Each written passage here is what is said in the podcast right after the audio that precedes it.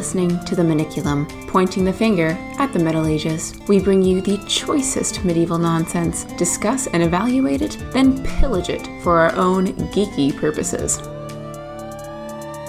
Okay, so you've prepared us something special for our Christmas holiday episode.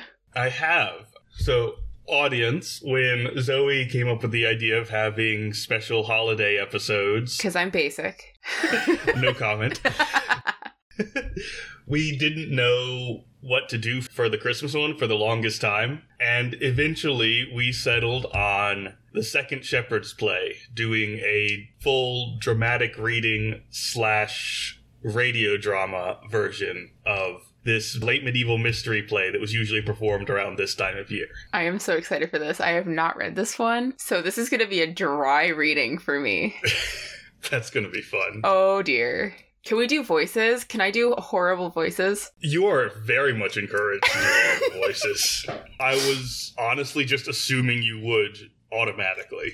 Okay, I will be doing this automatically. I just had to ask it as the disclaimer to let everybody know I will be doing terrible accents and you are all going to have to deal with it. I mean no offense by any of these accents. They're just what I do in D&D. So, I'm excited. Before we start, this is, as I said, a late medieval mystery play. Zoe, can you explain mystery play to the audience? I actually am completely uneducated about medieval mystery plays. Oh, okay. This is this is a genre that I am unfamiliar with, so I, this is why I'm super excited to learn about it. All right, I'm, I'm trying to toss as much of the exposition to you as possible so it doesn't sound like I'm mansplaining. No, I have no context for this, so mansplain away. All right, so mystery play isn't mystery like Sherlock Holmes. It's mystery like mystery cult, like in ancient Greece. This is already amazing. That's not as fun as it sounds. Basically, it means that they're all plays with religious themes. Oh, okay, okay, okay. So it's akin to the Living Nativity.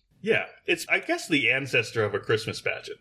Okay, this makes sense. They used to have a whole array of these mystery plays for all times of year. Right, right. And would this go all the way back to Roman tradition? Like Roman and Greek tradition of, of I putting think on it plays? might. That is what I would infer, given that they would have like bacchanalias and they would have all these festivals and putting on plays would be part of that. And we, we I mean, we already talked about Mummers plays at Samhain at Halloween, so it you know totally follows that you'd have the same sort of thing at Yuletide.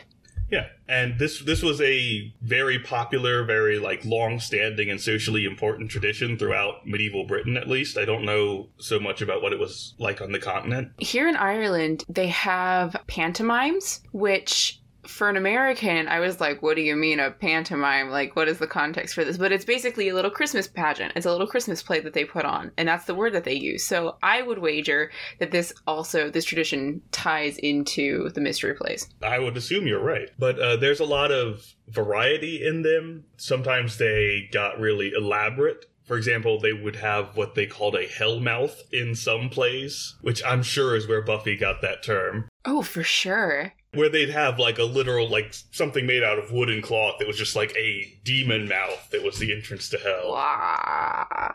Which is exactly what it should be called. And in some places there were traditional roles that were very important to the family that played them and would even get passed down in the family. So you automatically got typecast by your family line. Yes. That's And amazing. I'm not sure how common this is, but I know about it because it's the reason that some English families have last names like Death. Because their ancestors traditionally played Death in the mystery plays. That's amazing. I love that. See, that It's is like cool. that's an instant D&D edition right there. Now, this particular one is, like I said, from uh, the late medieval period. I think it's 15th century, so like the very end. And it's part of what are either called the Towneley plays or the Wakefield cycle. Wakefield is the town where they were performed, and this is one of the plays generally attributed to an author called the Wakefield Master, who wrote basically the most well known plays in the cycle and is referred to as the master because he was clearly very skilled. Right, of Or course. she, I guess. How would you know? Fair enough. They are also sometimes called the Towneley plays because they were sold off by the Towneley family in one of those, oh dear, our palatial estate may be running out of money. Please go dig one of those valuable medieval manuscripts out of the attic and sell it off for some cash. one of those things that a lot of old rich English families apparently do from time to time. I mean, can you blame them? I can blame them for not just making them all public. Oh, 100% for sure. But, ooh, actually, addition to this, uh, because I I think it's really interesting and important in the Renaissance. Not as much in the Middle Ages. You had some of this in the Middle Ages, but particularly in the Renaissance, you would accrue physical wealth, and so you're typically used to seeing all the like lavish lifestyles of these Renaissance nobles, and you'd have the patrons. And the reason for this is that if you had physical wealth, you could always basically sell something off if you were in that position of oh like oh we're running out of money or oh I need to pay somebody back or oh you know you've got a debt. You're like oh well let me just give you my prized falcon or let me give you, you know, my sister's silk dress. And that would be enough. Or you could use it as collateral. And then additionally, this was especially important for women because they, in most, most cases, did not have control of the family's bank, the family's wealth and, you know, money, money. So they would use gemstones, they would use fabrics as collateral. So they would be wearing all the wealth that they had. And so both displays of that sort of wealth and accruing that sort of wealth or getting your husband to buy you gems and jewels was a way of protecting yourself as a Renaissance woman or man or however. So showing off your wealth was super important because you could be like millions of dollars in debt or, you know, modern day equivalent of millions of dollars in debt, etc., but be okay physically because you had the estates, you had the silks, and etc., etc. So that's sort of the context, or at least some sort of context that I find really fascinating because we think of these people as being in debt but having tons and tons of wealth. And it's like you look at them and you're like, oh, these guys are just failures. They're horrible politicians. No, like, yes, a lot of them were horrible politicians. Like, absolutely. Let's make that context I clear. I can now no longer tell if you're talking about the Renaissance or the current presidential administration. Well, that's kind of my point, is that you would have see but we we are less of a physical economy now. So mm-hmm. if you get into debt now you're sort of more in trouble because we use a lot of credit and we use you know the federal reserve. But back then in the renaissance you could be in debt in terms of credit but you could counteract that with your physical wealth and so you could hand off your estate for a couple of months and be like, don't worry, I'll pay it back. Here's my estate. It'll be in your name until I get you the money. And so that's how they would do it. So in some ways, that was, you know, you could argue more successful than the system that we have now. But, you know, make some comparisons there if you like. All I'm saying is that the Renaissance does reflect a lot of what we're seeing now in terms of wealth disparity. Yeah, I can see some comparisons, like the whole handing off your estate thing doesn't sound unlike taking out a mortgage. A mortgage. Yeah. Yeah. So you know, and a, a lot of it was more uh, family oriented. So you'd be handing off your estate to your uncle as collateral as opposed to handing it off to the bank. Just some interesting medieval monetary context there that I find really fascinating. Also, if people went around wearing a lot of their wealth, I can only imagine that kidnapping was booming. Oh, yeah. I mean, why not? Like, you don't even have to kidnap them for that long. You just, you know, they're on the road, you surround the carriage, you're like, okay, you, you pull a Robin Hood on them. Just give me all your rings, and I'm set. Being a highwayman must have been so easy.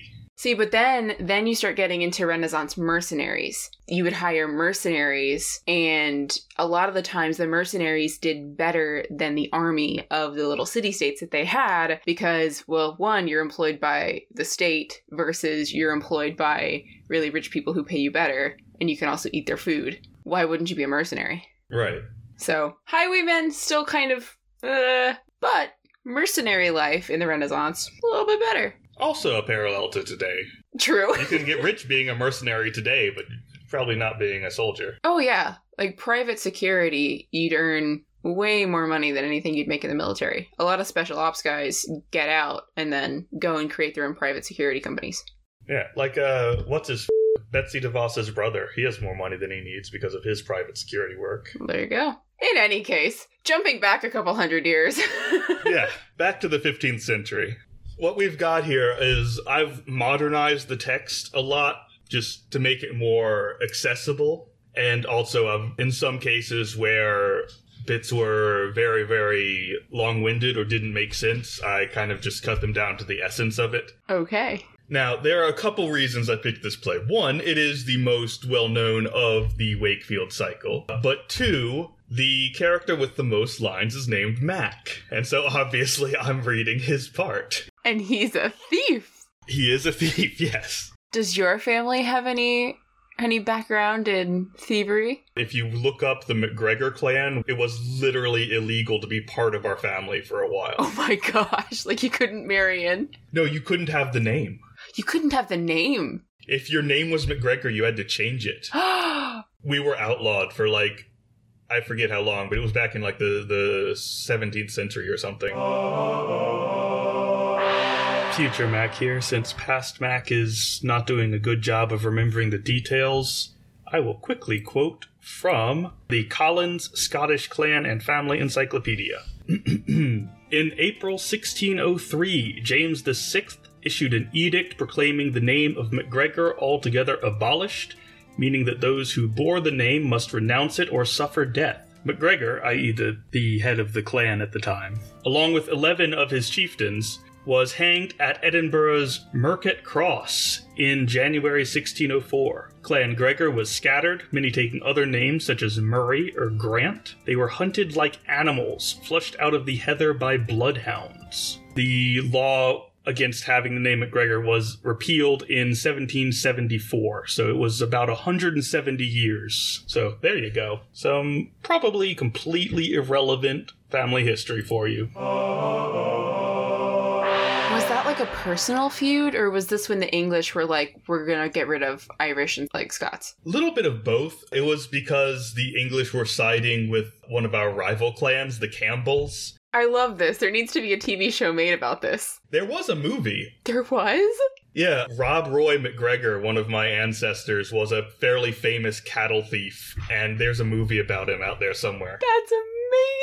And a book by Sir Walter Scott. Oh my gosh. You come from some legendary stock. I don't know how close the relationship is, I just know it's the same clan. Fair enough. Okay, so who am I reading? Alright, so you're Gib and Daw, two of the three shepherds. Okay. And I've also given you both of the female parts in the play. Okay, fantastic. Okay, so I've got four parts to play here. Okay. Yeah, and I've got three plus I'm reading the stage directions. I tried to make it as even a split Oh, as that's possible. fair. That's fair. Okay. I've got to find my accents for all of these. All right. While you do that, let me share with the audience. If there is any call for it, we can put this on in PDF forms up on the website. Mm-hmm. Our characters are Call, Gib, and Daw, uh, all three of whom are shepherds. Call is short for Nicholas, like in the same way uh, Xander is short for Alexander. It's uh, shortening. It didn't survive. Wouldn't it be Cole? Could be Cole. Fair enough. Okay. Gib is short for Gilbert, and Daw is short for David. I like it. These are all shortenings that I think are no longer common. As far as I can tell, Mac isn't short for anything, unlike mine, where it's, as just alluded to, it's short for McGregor, but his is spelled with a K instead of a C, so I think it's just a standalone name. yeah, makes sense. His wife is called Gil, which is just the medieval form of Jill. I love that. Okay. And those are the only characters whose names need to be addressed. We also have brief appearances by some biblical figures whose names are what you expect. The angel and Mary, a virgin. That's literally her name in this. I love that. Mary, a virgin. Well, to be fair, the little descriptions and dramatic personae are entirely my work. I'm enjoying it. All right, let me know when you're ready. I think I've got it. We're gonna roll All with it. The accents might change, but you know what? We're just gonna go with it. Improvisation is the key to good stage acting, she said, also making that up. I'm not sure how accurate that is, but it might be true. It's proving my point. about stage acting. It's proving my point. okay. And scene.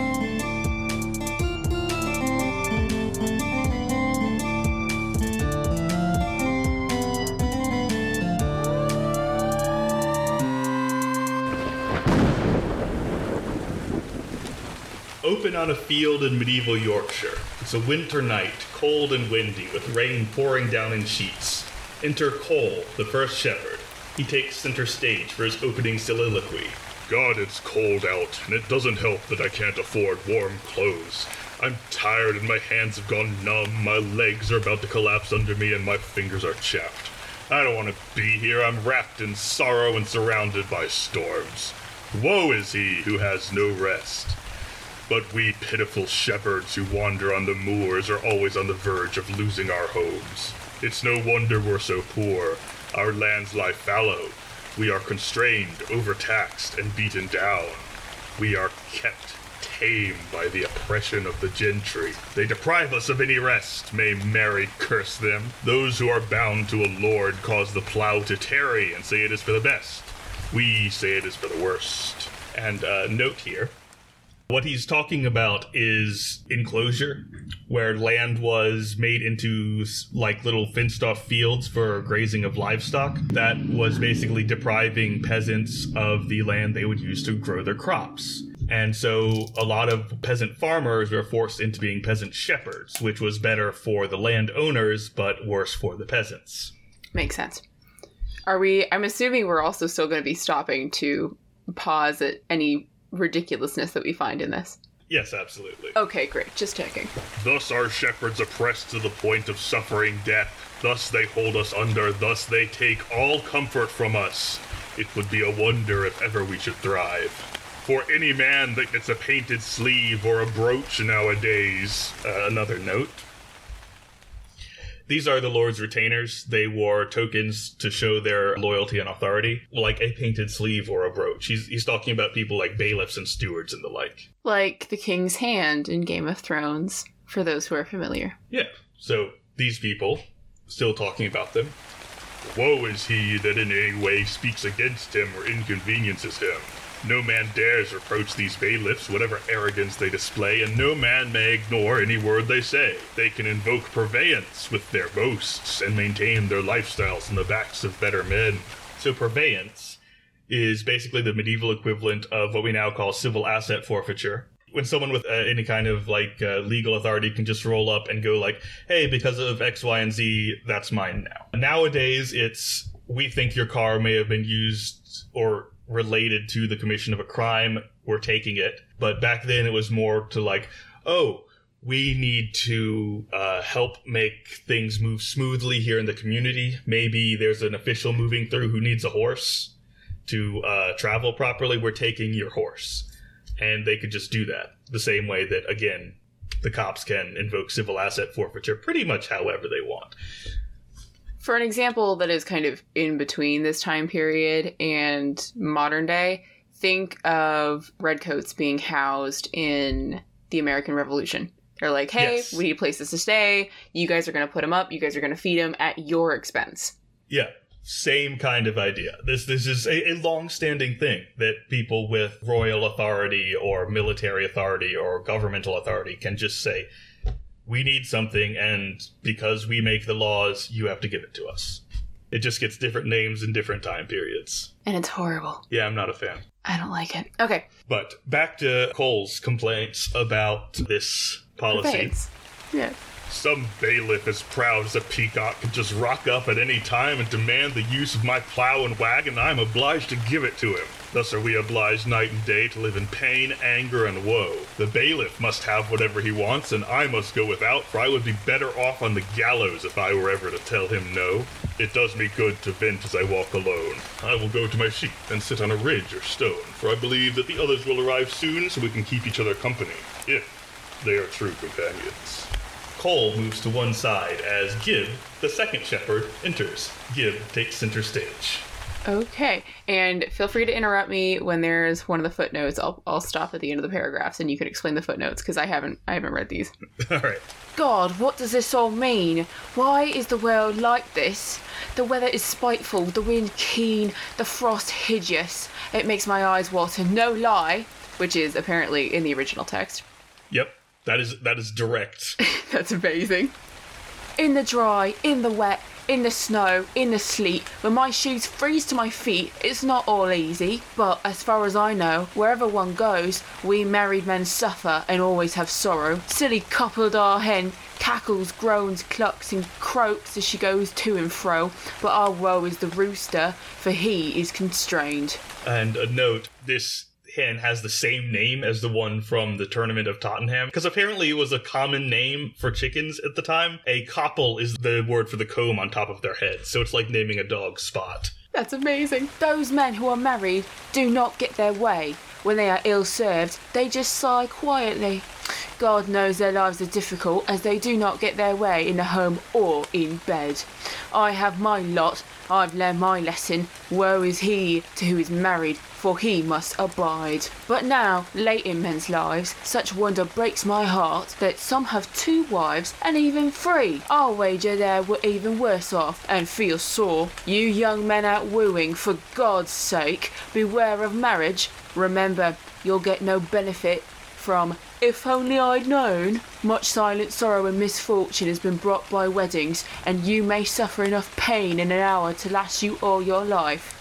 I swear I've got a wife at home by the fire who is sharp as thistles and rough as briars, bristle brows and of sour disposition. Once she wets her whistle, she can sing the paternoster at the top of her lungs. She is the size of a whale and has the bile by the gallon. by God, I wish I could lose her. And our note is that wet her whistle is also directly from the original text. oh my gosh! Alright. Raunchy. May God watch over the audience. You stand like a deaf man. May the devil be in your mouth for eavesdropping. Have you seen Daw anywhere? I heard him down on the pasture land earlier. He should be here soon. Stand still. And why? I think he's coming now. He'll lie to us both unless we're careful. Enter Daw, the third shepherd. He is the youngest of the three and does not notice the other two listening. Christ and Saint Nick, help me. It's worse than it was. I lost him. You're gone. I told you I was going to do weird voices. I wasn't expecting that one. oh, I'm a terrible person and my Scottish is awful. All right. Christ and Saint Nick, help me. It's worse than it was. Those who know, take heed and let the world pass. It is ever in dread and brittle as glass as it slips away. The world has never been so, with more and more strange things, both good and bad. Everything seems like it's changing. A flood like this hasn't been seen since Noah. The wind and rain so rough and storms so keen. I suppose some staggered and stood in doubt. now God turns all to good. For consider, this flood pours down equally on everyone, both in field and town, and that is a wonder. We that walk in the night to keep our cattle see unexpected sights when other men sleep, but my heart lightens. I see two shrews watching. You two are such unpleasant fellows, I'd better drive my sheep in another direction. Ah, but my words are ill spoken. As I walk on this heath, perhaps I will do penance by stubbing my toe. Sir, God save you and my master. Have you anything for me to eat or drink? And the note uh, that I have attached to this is it, it is unclear who Daw works for because Cole and Gib both seem to have some kind of authority over him and share responsibility for the same flock. So which one is his master is unclear. Ah, okay. God curse you, knave, for an idle cheat. The boy raves. He has come too late, and we've already eaten the food we brought. Though does he look hungry? Unfortunately, working men like us have to live on dry bread. We are wet and weary outside while our masters sleep. Food and drink come slowly to us, while our lord and lady can very quickly take a bite out of our wages and pay us later. But, sir, if you are displeased by my tardiness, hear this truth. I shall work according to the wages I receive. I shall work for a little and play in between, for I never get so much food that my stomach feels heavy in the fields. But why argue? Men always say that a cheap bargain repays poorly. You would be a poor choice to accompany a man on wooing if he had little spending money. Ah, oh, peace, boy. No more idle chatter, or I'll make you sorry for it. Where are our sheep? Well, I left them in the green field while they ring the lauds. They have a good pasture there. Uh, we have a couple footnotes attached to that. First, leaving your sheep in the grain field is technically illegal. this guy's an incompetent. and uh, lauds is the is the dawn prayer. So he's saying like, oh yeah, I left them uh, in the fields at dawn, and so they're eating someone's crops. Oh boy, yeah, Daw's not really on top of it here. Sounds about right. Before we part, someone should provide a song. that might cheer us up. I agree. I will sing the tenor. And I the treble. Then the middle falls on me. All right.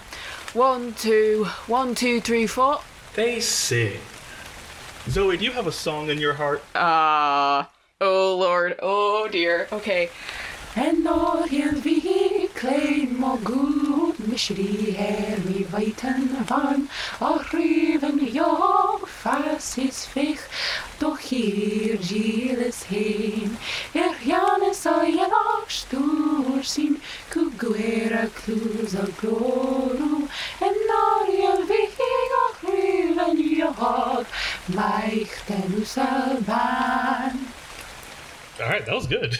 Thank you. During the song, enter Mac. He is wearing a cloak over his shepherd's clothes. God, by your seven names, you who made the moon. I love how diverse this little village is. All right. Yes, continue. you who made the moon and the stars, your will is unclear to me.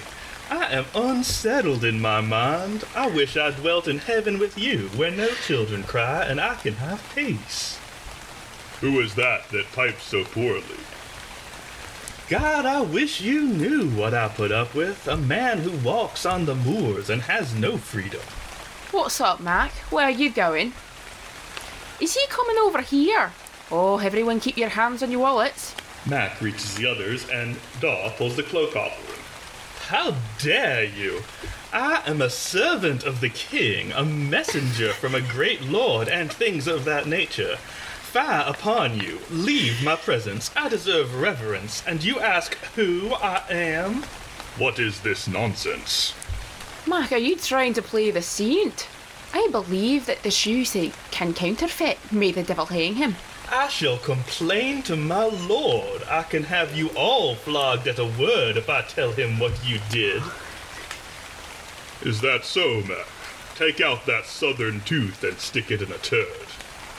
Oh my gosh, that's amazing. Uh, a note for the audience uh, this is uh, from the north of England, so the southern tooth is a reference to Mac putting on an, an accent from the London. area. Oh, so he's doing the posh RP. Okay. Yes, but I can't do that, so I did Southern. southern That's accent. I know. beautiful. I love it, and it works. The devil's in your eye, Mac, and I'd like to give you a smack upside the head. Are you going to keep pretending like you don't know us, Mac? I'd like to hit you too. Oh, it's y'all! I thought I saw you good fellas. Oh, now we're back to reality. Look, Shrew, what are people going to think if they see you walk around here late at night? You have a bad reputation as a sheep thief. What? Everyone knows I am an honest man. But at the moment, I am feverish with illness, and my stomach troubles me. Seldom does the devil lay dead by the road. This is another direct translation because I really like the phrase. Oh, it's great. yeah, according to the TEAMS edition, is it, the sense of it is the devil doesn't truly suffer and thus should not be trusted or given sympathy. That is, if you see the devil lying dead by the road, it's probably a trap. I think I've still heard this phrase. Really? I think so. I'm I believe that it's still in currency, but I'd never heard it before. yeah, I'm pretty sure I've heard it before. Hmm, go figure. I am deathly ill. As sure as I stand here, I've hardly eaten so much as a needle this month. Mm-hmm. How's the wife? She lies by the fireplace in a house full of children. She drinks well, but everything else she does goes badly. She eats a lot, and every year she gives birth to another mouth or two to feed. Even if I were a rich and generous man, I would still be eaten out of house and home by my family. And if you come too close, you'll see that my sweetheart can be awfully foul. I don't think you could find a worse one. I would give everything I had to hear her funeral mass said. They just hate these women. Yeah, well, Everybody hates their wives. This is such a boomer right? play. it's like, oh, I hate my wife. Which is weird because when we meet Gil later, like, she and Mac actually seem to be very much on the same wavelength. Like, they're not exactly like lovey dovey with each other, but you, they're getting on. they're very similar people. Huh. All right. I'm excited. Okay. I will bet nobody in this Shire is as tired as I am. I'd love to sleep right now, even if it meant having my pay docked. I am cold and underdressed. and wish we could have a fire. I'm spent. I've been running around in the mud all day. One of you keep watch. Not it. I need sleep. I'm as good a man as either of you, and won't stay awake while you sleep. Mac, lie between us. Uh, and what's uh, left unspoken here is that this is so Mac can't steal the sheep while they're sleeping because if if he's in between them, then him getting up to do something will wake them. If it will keep you from assuming the worst about me, no fear. From my head to my toes, manus tua commendo Poncio Pilato. Christ help me. And this Latin is one of several examples in the text of the shepherds not actually knowing Latin and getting their phrases mixed up. That's amazing. So Mac just said, Into your hands I commend Pontius Pilate. That's so deliberate because the audience knows.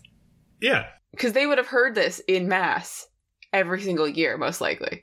right. And there's an open question for this particular line of whether it's just an error of an illiterate man who's gotten what he's heard in church kind of mixed up, or if it's intentionally sinister because of uh, the rest of this scene, which is mostly Mac talking in stage direction, so I'm going to have to do some bits. Once the others are asleep, Mac carefully rises without waking them. Now it is time for one who lacks what he wants to sneak into a sheepfold and work nimbly therein. But be not too bold, or he might pay for it in the end. But the penniless man who wishes to profit needs good counsel. Mac draws a magic circle around the sleeping shepherds. Yes, we've got magic in this too. Around you a circle as round as the moon, to last until noon. You shall lie stone still until I am finished. Over your heads I lift my hands, your eyes go out, your sight is destroyed, but still I must make better work, if it is to be right. In some way not specified in the text, Mac improves the setup of his spell as the others snore noisily. Lord, how heavily and loudly they sleep. Though I've never been a shepherd, I'll certainly learn now. I shall creep near the flock, even if they seem spooked. As Mac speaks, he sneaks up to the sheep and leads one away. Come here, you. You shall turn our sorrow to cheer. A fat sheep you are, I dare say. And I wager that's some good fleece on you. I'll pay them back for the loan when I can. Mac goes back to his house with the sheep and calls for his wife. Gil, are you up? Give us a light. Oh, sure, look at who's making such a noise at this hour. I was just sitting down to spin in hopes that we might earn a few extra pennies. I curse those who constantly interrupt a housewife when she tries to make a profit through some small chores. Open the door already, hun. I've got something for you. Oh, I suppose I could unlatch it. Come in, sweetheart. Finally. Gil notices the sheep. Whew, you're liable to hang for that. Hey, I have to get food for us somewhere. In a bind, I can profit better than those who spend the whole day toiling and sweating. This was just a lucky strike. Still, it'd be a shame to get hanged for it. Gilly, honey, I get away with this sort of thing all the time. As they say, though the pot often goes to the water, eventually it comes home broken. Yes, I know the saying, but you're going to jinx us.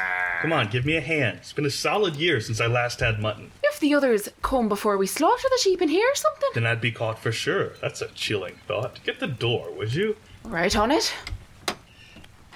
Jill, Gil, closes and locks the door. If you were followed, Then I'd suffer at the hands of that whole pack. I have an idea for how we can hide the sheep until suspicion blows over.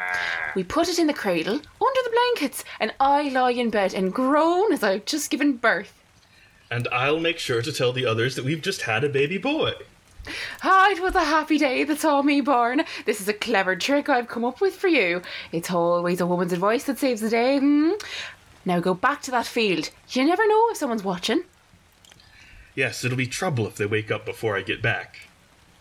Mac returns to the place where the others are sleeping. Good, they're still asleep. I'll slip in between them and make like I was there the whole time. He does so, and eventually falls asleep. Later, Cole wakes. Resurrexa mortruus, give me a hand. Iudus carnus dominus, I'm too stiff to get up on my own. My foot is asleep and I'm weak from hunger. I thought that we had laid ourselves near England. Man, I slept well. I feel as light as a leaf and as fresh as an eel. A couple things. I like those similes. They're great. I don't know what laid ourselves near England is about. Both of Cole's lines are more mangled Latin. Uh, the first one is probably meant to be resurrexit a mortuis. He rose from the dead. And the second one is probably supposed to be laudes canis domino, sing praises to the Lord. Oh. And not anything that has to do with Judas. No, no, that's uh, Judas instead of laudus. Ah, Because makes sense. that that's it doesn't even make any sense. It just means Judas meet Right. Lord. yeah, I was, I was reading it like I don't I don't follow this one. oh man. Okay. Anyway, Gib helps Cole up. Daw wakes as I do this. Oh, bless me, I'm shaking and my heart is beating fast. Who's making all this noise? I go pale with fear. Let me get to the door. Wake up, everyone! There were four of us. Where where's Mac? Wake up. We were up before you. And I swear to God, I didn't notice Mac going anywhere. I thought that he was wearing a wolf skin. Many are, but only on the inside. When we slept, I thought he stole away in a fat sheep in silence. Calm down, it was only a dream. God brings good out of bad if it be his will. Wake up, Mac. For shame, you're sleeping too late. Christ and St. James, I can barely move. I think I laid on my neck wrong. One of the others helps him up. Many thanks. By St. Stephen, last night I had a dream that flayed my heart with fear. I thought Gil began to moan and go into difficult labor. Then at the cock crow, a boy was born, I just love this. adding to our flock. I have more flax on my distaff than I had before. Ah, my head. A house full of young bellies may the devil knock out their brains. Woe is he who has many children and little bread. I have to go home to Gil. By your leave, of course. I didn't steal anything. Look, nothing up my sleeve. I would never grieve you or take anything from you. A couple notes on this. The idiom flax on my distaff means business to attend to. And the nothing up my sleeve is another pretty direct translation. He doesn't say literally nothing up my sleeve, but he does invite them to check and see if he has something hidden in his sleeve. Nice. Checking the wallets. Okay. Alright, go. And fare ill. Exit Mac. Now we better check and make sure we're not missing any sheep. I'll go count mine. We should meet up after we've all looked. Meet where? At the Crooked Thorn. What does that mean, by the way? Is that just some unspecified location? Local landmark. There's been some discussion of this that maybe it's a specific hawthorn tree in the area. Hmm. I like that.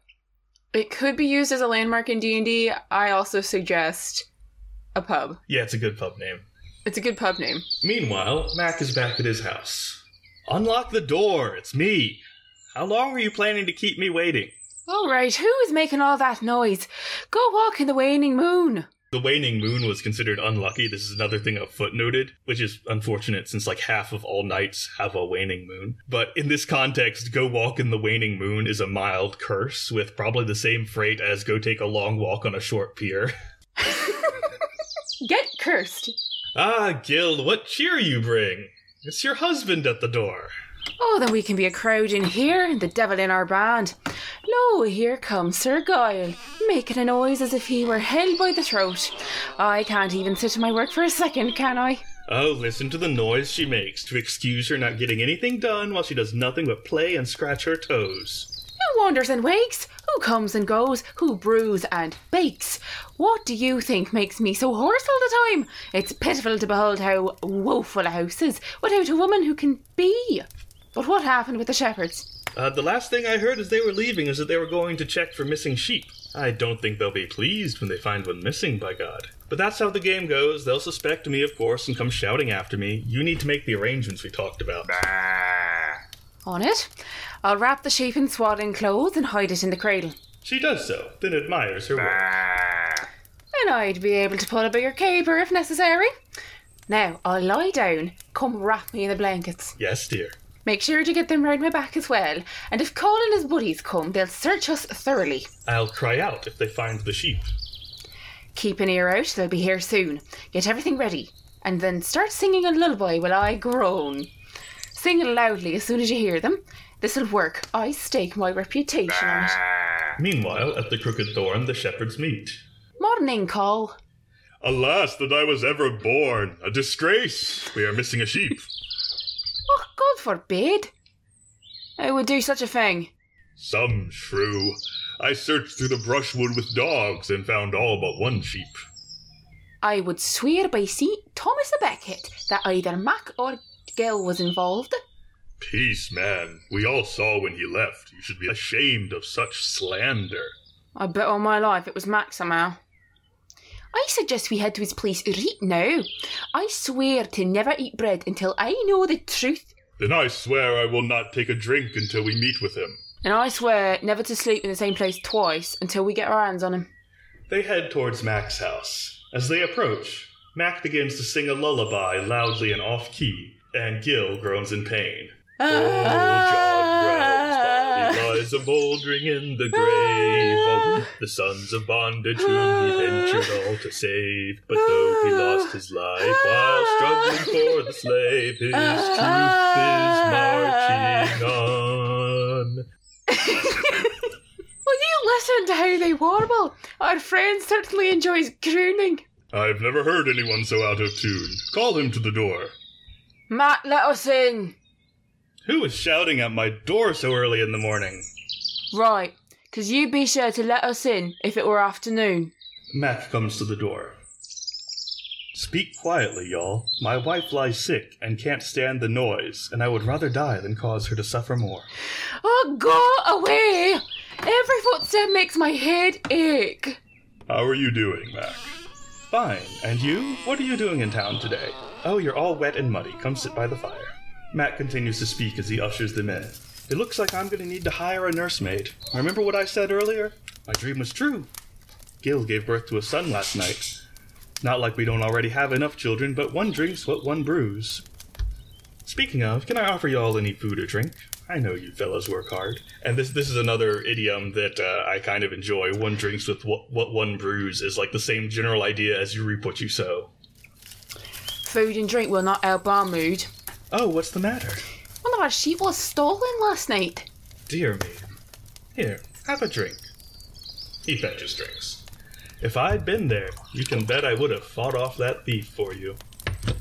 You know, some folk, he nods towards Gib and Daw, think you were there and were not thrilled about it. Some folk think you were the thief. Either you or your wife. Well, if you suspect us, feel free to search our home, but I swear I have taken no livestock, and poor Gil is bedridden. Be careful what you swear. Go away, thieves! They ransack our home. Do her moans not melt your heart? I'm not sure if these are moans. Good lord. The shepherds start to approach the crib. Thieves! Villains! Don't you go anywhere near my child! Your hearts would ache if you knew how she suffered in childbirth. You do wrong to trouble a woman who has just given birth. But I say no more. Oh, my belly, I swear to God, if I've ever lied to you, I will eat the child that lies in this cradle.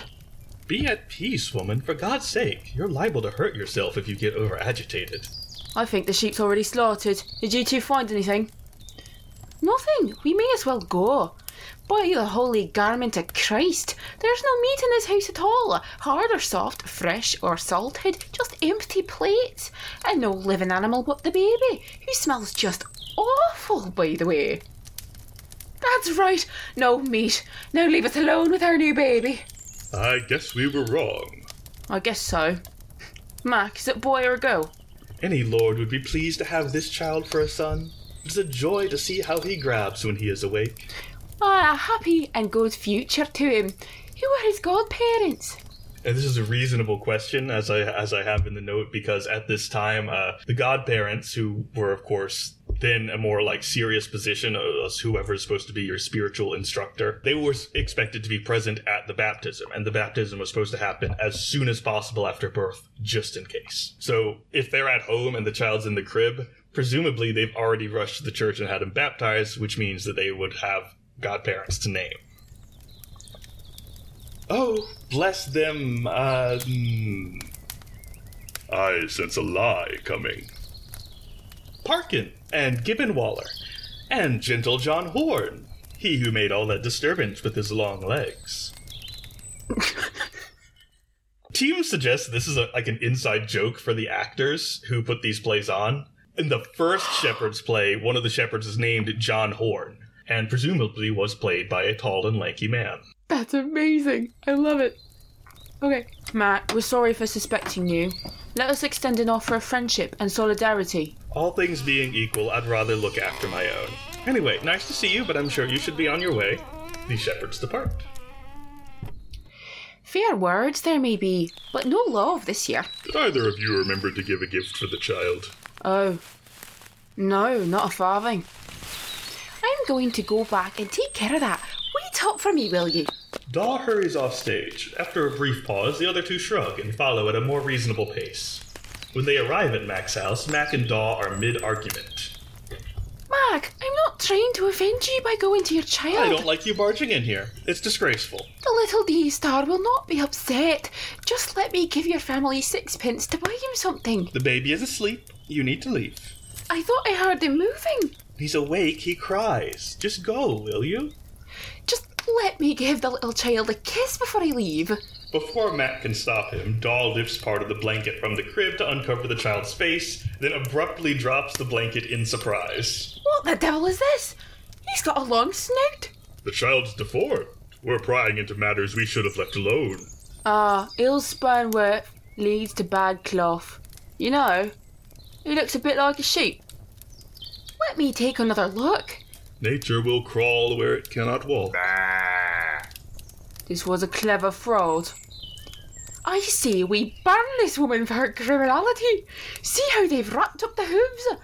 But I've never seen a baby with horns before. Peace, peace, I swear, this is a child I sired and my wife bore. And I suppose you've named him after yourself. Ah, this is Mac's heir. Leave off joking. God'll bring him what he deserves. He is a child as pretty as any that sits on a woman's knee, a darling by God, and one to make any man laugh with joy. I recognise the earmark. This sheep's one of ours. No, no, look, his nose was broken, and a clerk told me he was bewitched. He is but a poor, unfortunate baby boy. Mm hmm. I think you need some payback. Anyone have a weapon?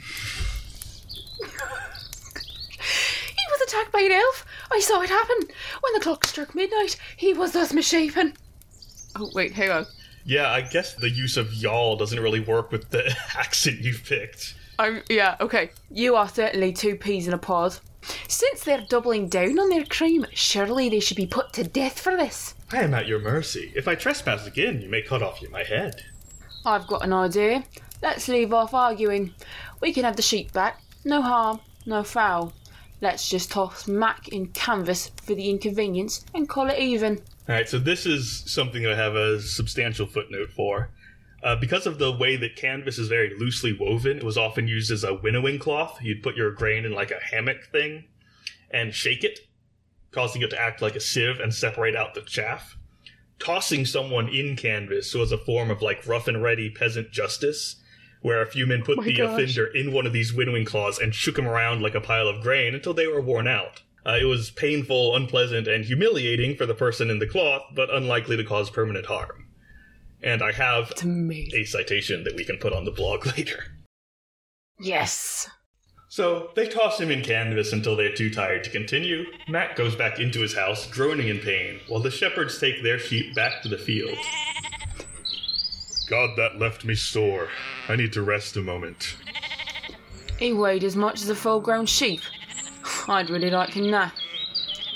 Let's just lay down here in the field for a bit. I'm still angry about those thieves.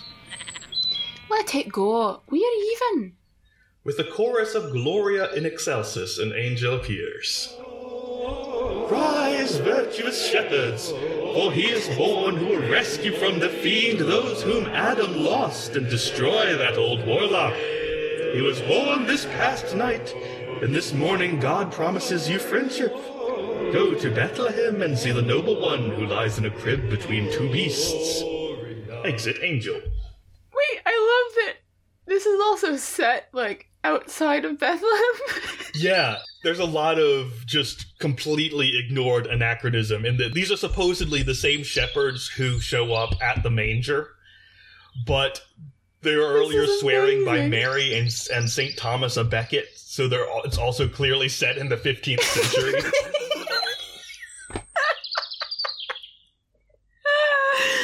is amazing. that was a marvelous voice, but a frightening experience. He spoke of a son of God and made the woods bright f- as a flash of lightning. He spoke of a child in Bethlehem. So signifies that star. Let us seek him there. What was that song? He sang it so well. Perfectly, with no note wrong or missing. I think we could sing it here ourselves.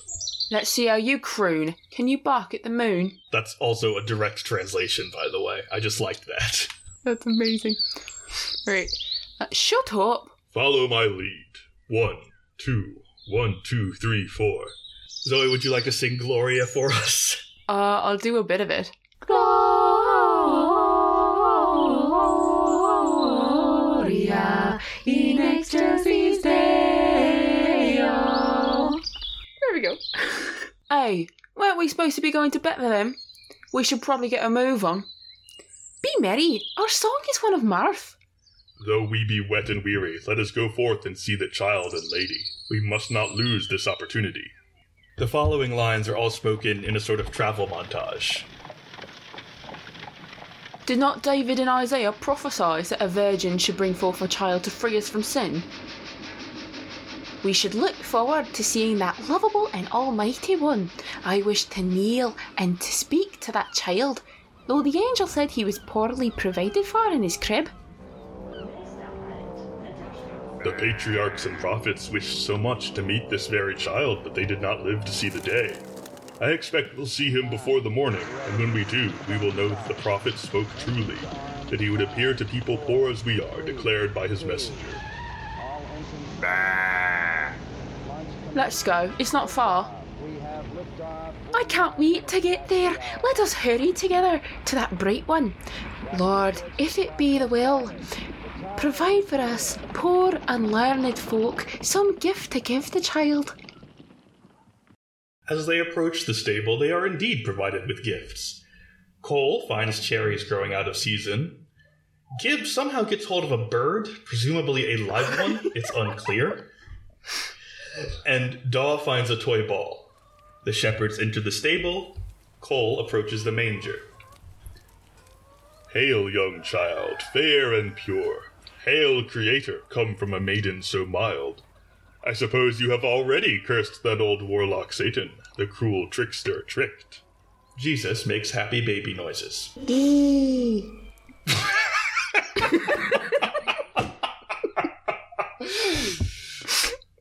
Is that heresy to speak to speak the words of Christ in such a way? I don't know if that counts or not. I'm just trying to liven it up.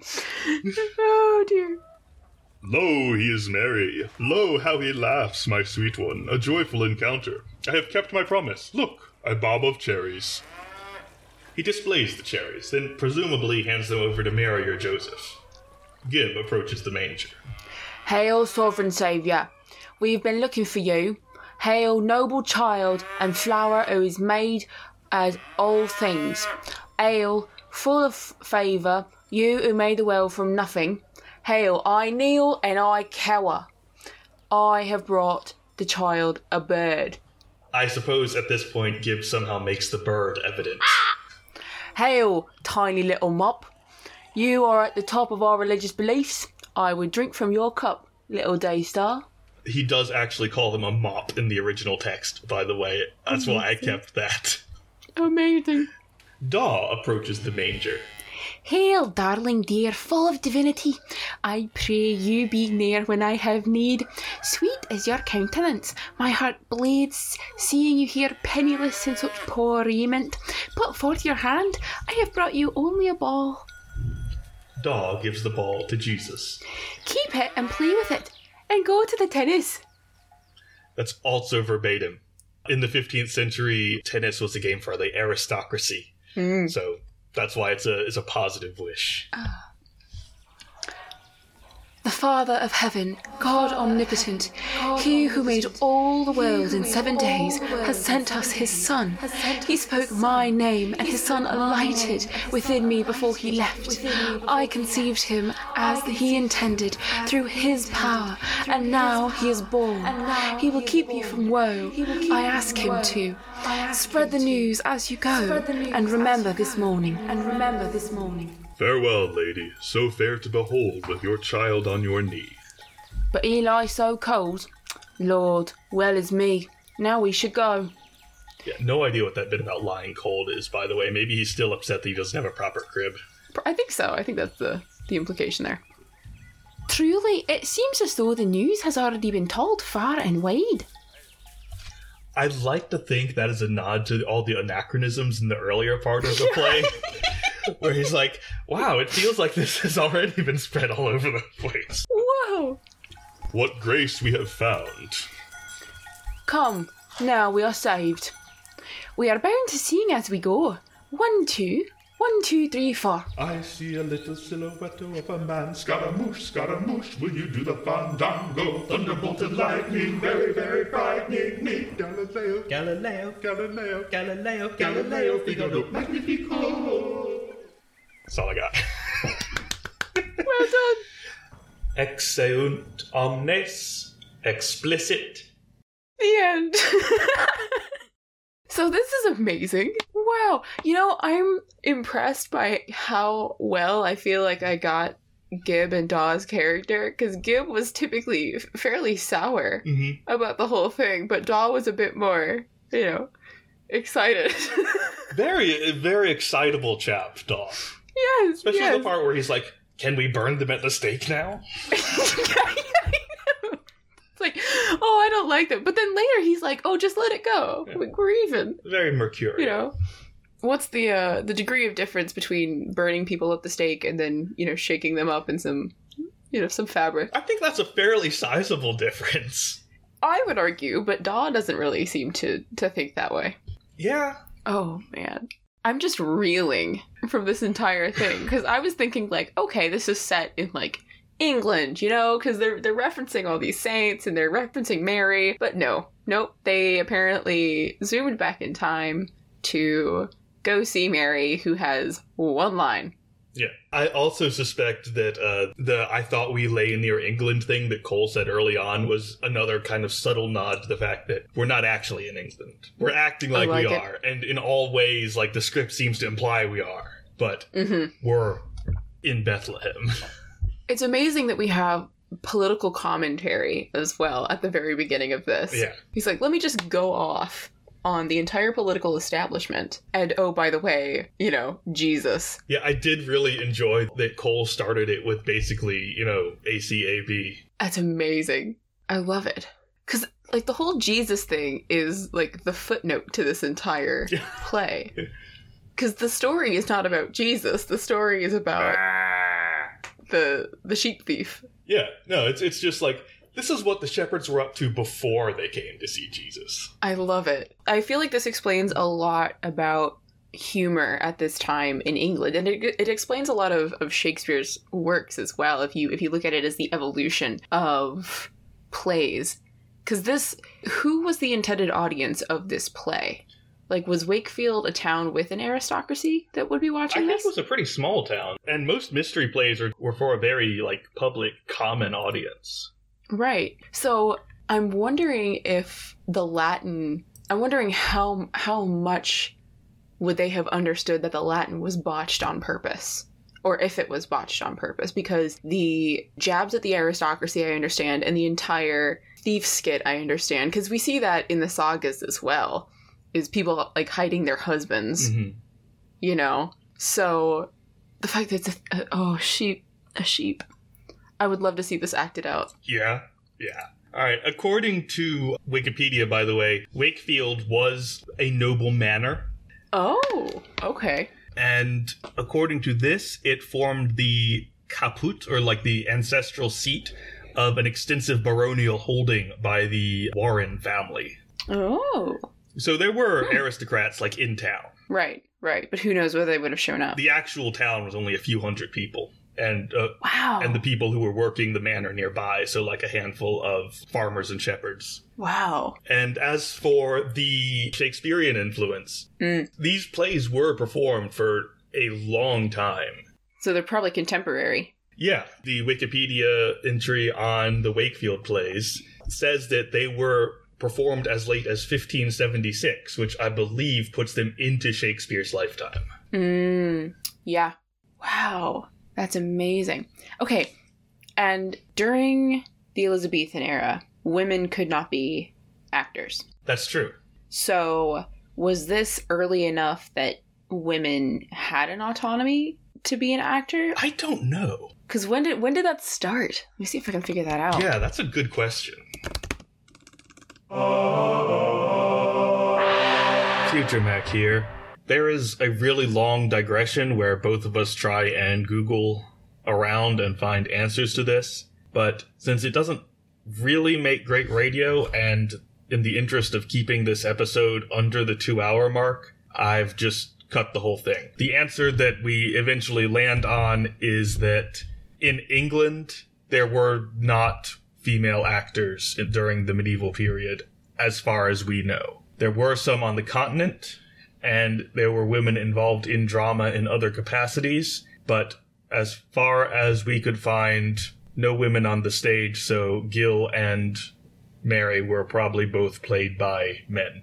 Zoe did, however, find a source that indicates that women participated in mystery plays at least once in the 16th century, and also that within convents there were private theatrical productions where obviously everyone involved would be nuns, and therefore women, because it would be way more scandalous to import a bunch of actors from town. I believe Zoe will put the sources for those up on the blog. So you can check it out for yourself. And if you figure out something more concrete, do let us know. Anyone who's uh, trying to envision what this play might have looked like, do make sure to give Gil and Mary the same voice and acting as the women in Monty Python. The ones that are played Yes. by the pythons themselves with a shrill voice. Yes, yes precisely. Oh, I did try and do that with Gil because she just seemed to fit the character. Mm. You see what I mean about how, how she and Mac are clearly well matched. Oh my gosh, completely. Yeah. They both hate each other equally, but it's the kind of like banter that you expect from a married couple that actually loves each other. Yeah, exactly. They're like, we're both thieves. We own it. Yeah, and like I assume that a lot of their sniping at each other is just because they have all these kids and it keeps them stressed out. Oh, I, I would imagine so. Ugh. Apparently, it means that Gil can't get any of the normal money making stuff done because she's too busy with the kids, or she can't like brew enough beer to sell the extra or spin enough cloth to Mhm. sell it. Like, there's just She's got too much to do. every time someone knocks on the door, she's like, I was just about to do stuff. hmm That's an old trope, and that trope still happens of like the housewife who, um, oh, you see it in A Christmas Story, which is like a modern day Christmas mystery play. Because in The Christmas Story, any time that Ralphie's mom tries to eat dinner, somebody else is asking for another thing. Can I have another glass of milk? Can I have more mashed potatoes? And she, so she can't ever have a hot meal. I have only seen that movie once and I don't remember it well at all. Really? Oh, it's a classic in our family. We watch it every Christmas Eve. Yeah, but that's that's the trope because it's set in 1950s basically, and like that's the thing is that older Ralphie is narrating, and he's like, "Yeah, my mom hadn't had a a hot meal in six years," and he's absolutely pointing out. And you watch as somebody's always calling for something else, and she's like, she just can't, she just can't. So it's been around forever. I also really like that they have Gil call out the whole like um, unappreciated quote women's work done around the household. Yes. Like, because that's still a thing now, in that mm-hmm. women are expected to do all this stuff that's not really work. For the listeners, the phrase not really work was in finger quotes.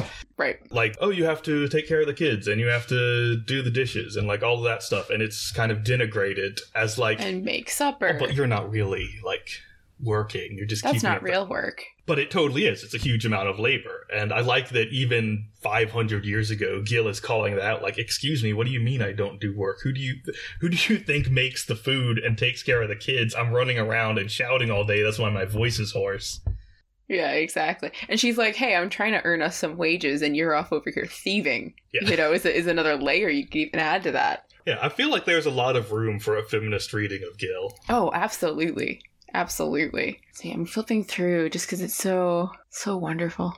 So Mac is also trying to put on this air at the beginning of the play, where he's the Yeah. servant of the king, and that just disappears and never pops up again. Yeah, I don't know what that was. My best guess as an interpretation is that he had some kind of scheme going where he pretends to be a Yeah. servant of the king and like get something out of it, but it's immediately deflated because his disguise doesn't work and they all recognize him. Precisely. And also, like, these are his pals, these are his chums, you know? Even though they don't much like him. yeah, oh, precisely. The other part I love about this play is that it sort of proves to us as a, a very modern audience, or at least we think we're modern, that humor has never changed. These people were just as sarcastic, they were poking just as much fun at each other. It's the same humor, it's the same problems the entire time. Yeah. You know, I feel like that humanizes the Middle Ages and it it shows us that one, we haven't progressed that much, or to flip it around, they were more advanced than we give them credit for. Yeah, I mean, I think what we come down to is like people are people, like Yeah. at all times. Oh yeah. The trappings change, but it's still the same like basic humanity beneath it. Even if you go back thousands of years, I'm sure you'd still find like people are people. People are people. And I bet that this is a this is one of the best sources that we have for understanding common culture or vulgar culture to put it in those terms. Vulgar meaning common. Cuz people couldn't write, people couldn't read. So how do you, you know, how do you look at the culture that isn't preserved? Well, you, you've got archaeology, but at the same time, there's not a lot of archaeology of the common people, the common culture.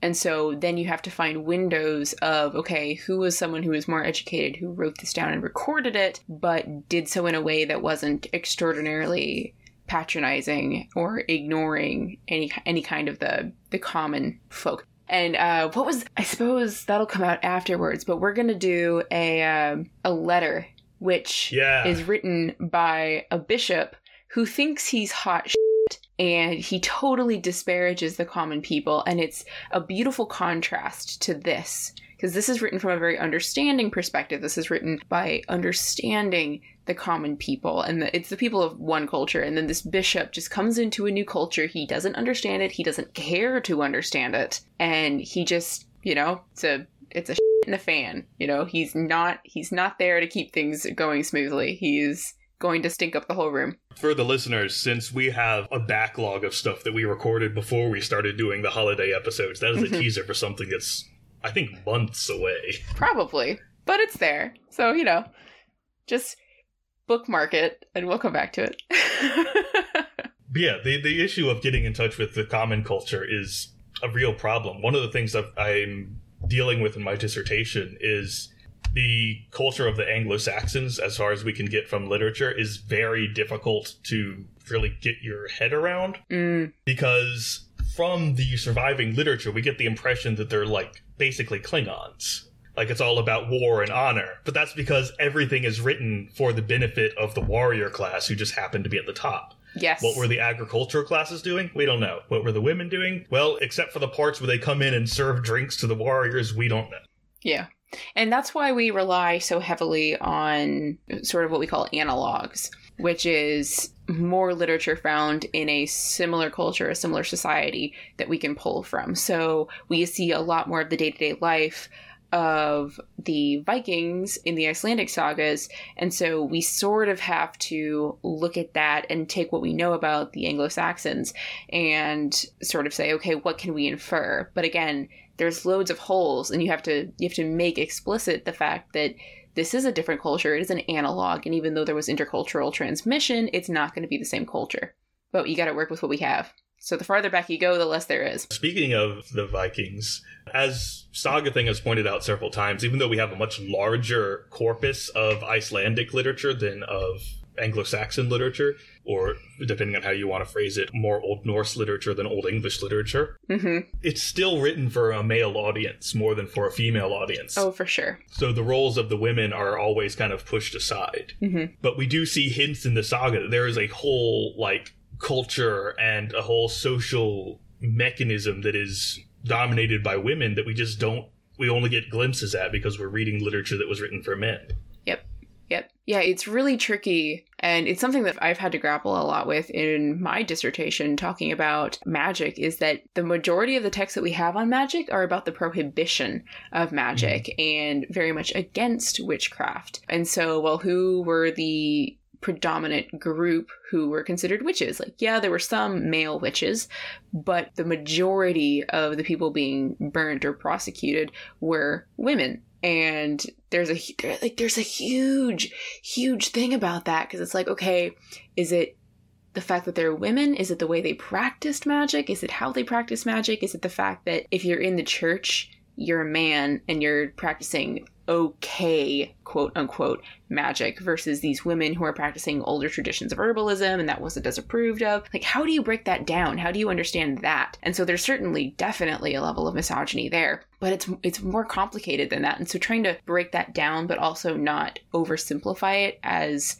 oh well we just don't have this or oh it was simply because they didn't like women is tempting and difficult to parse There was a speaker on Icelandic witchcraft who came to Purdue I think a year ago ooh And one of the points he made is that the the traditional image of the female witch is culture dependent even within Europe. absolutely And so if you look at like statistics of witch trials in like one country it'll be all women, in another country it'll be a more even mix. Mhm. And I think if I'm remembering correctly, in Iceland it was mostly men who were prosecuted Yes. for witchcraft, and that's why it stood out as kind of like an unusual Yes, and in in some places I want to say in what is modern Germany as well. I actually have a fantastic book over there. I'll have to cite it. Male witches in I think it's early modern, the early modern period, but it's about male witches. Actually, let me go get it and that way I can just read it and I will also cite it. Uh-huh.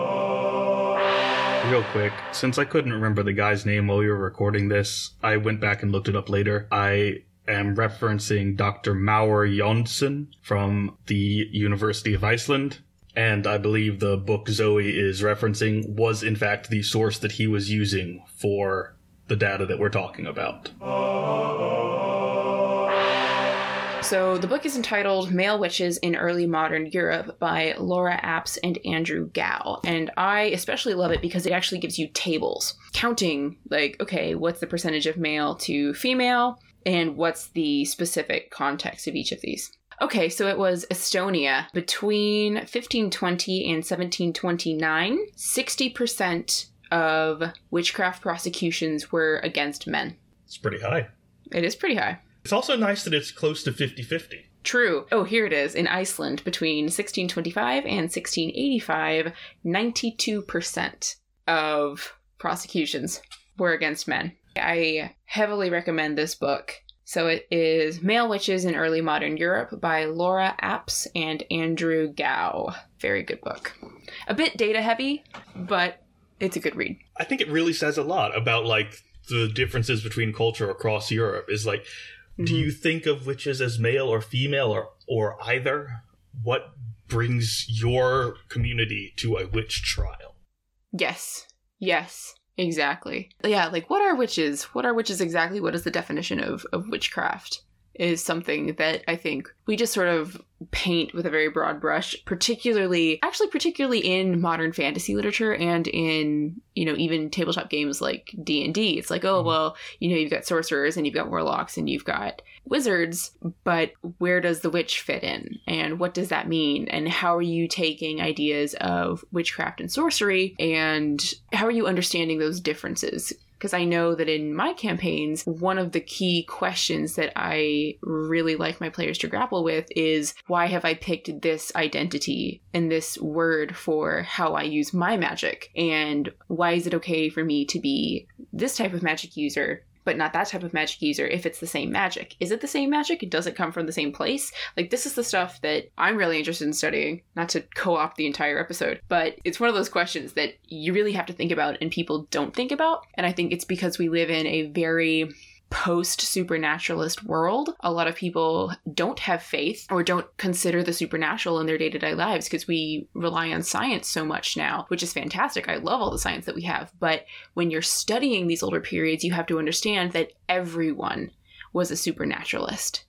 And the other world was real. This stuff was real. And so you can't laugh off your neighbor making a joke about the devil or summoning something because no, no, no, that's what they're actually doing. Yes, they'd make jokes about it, but are they are they really summoning a demon for for some more milk? Like you don't know.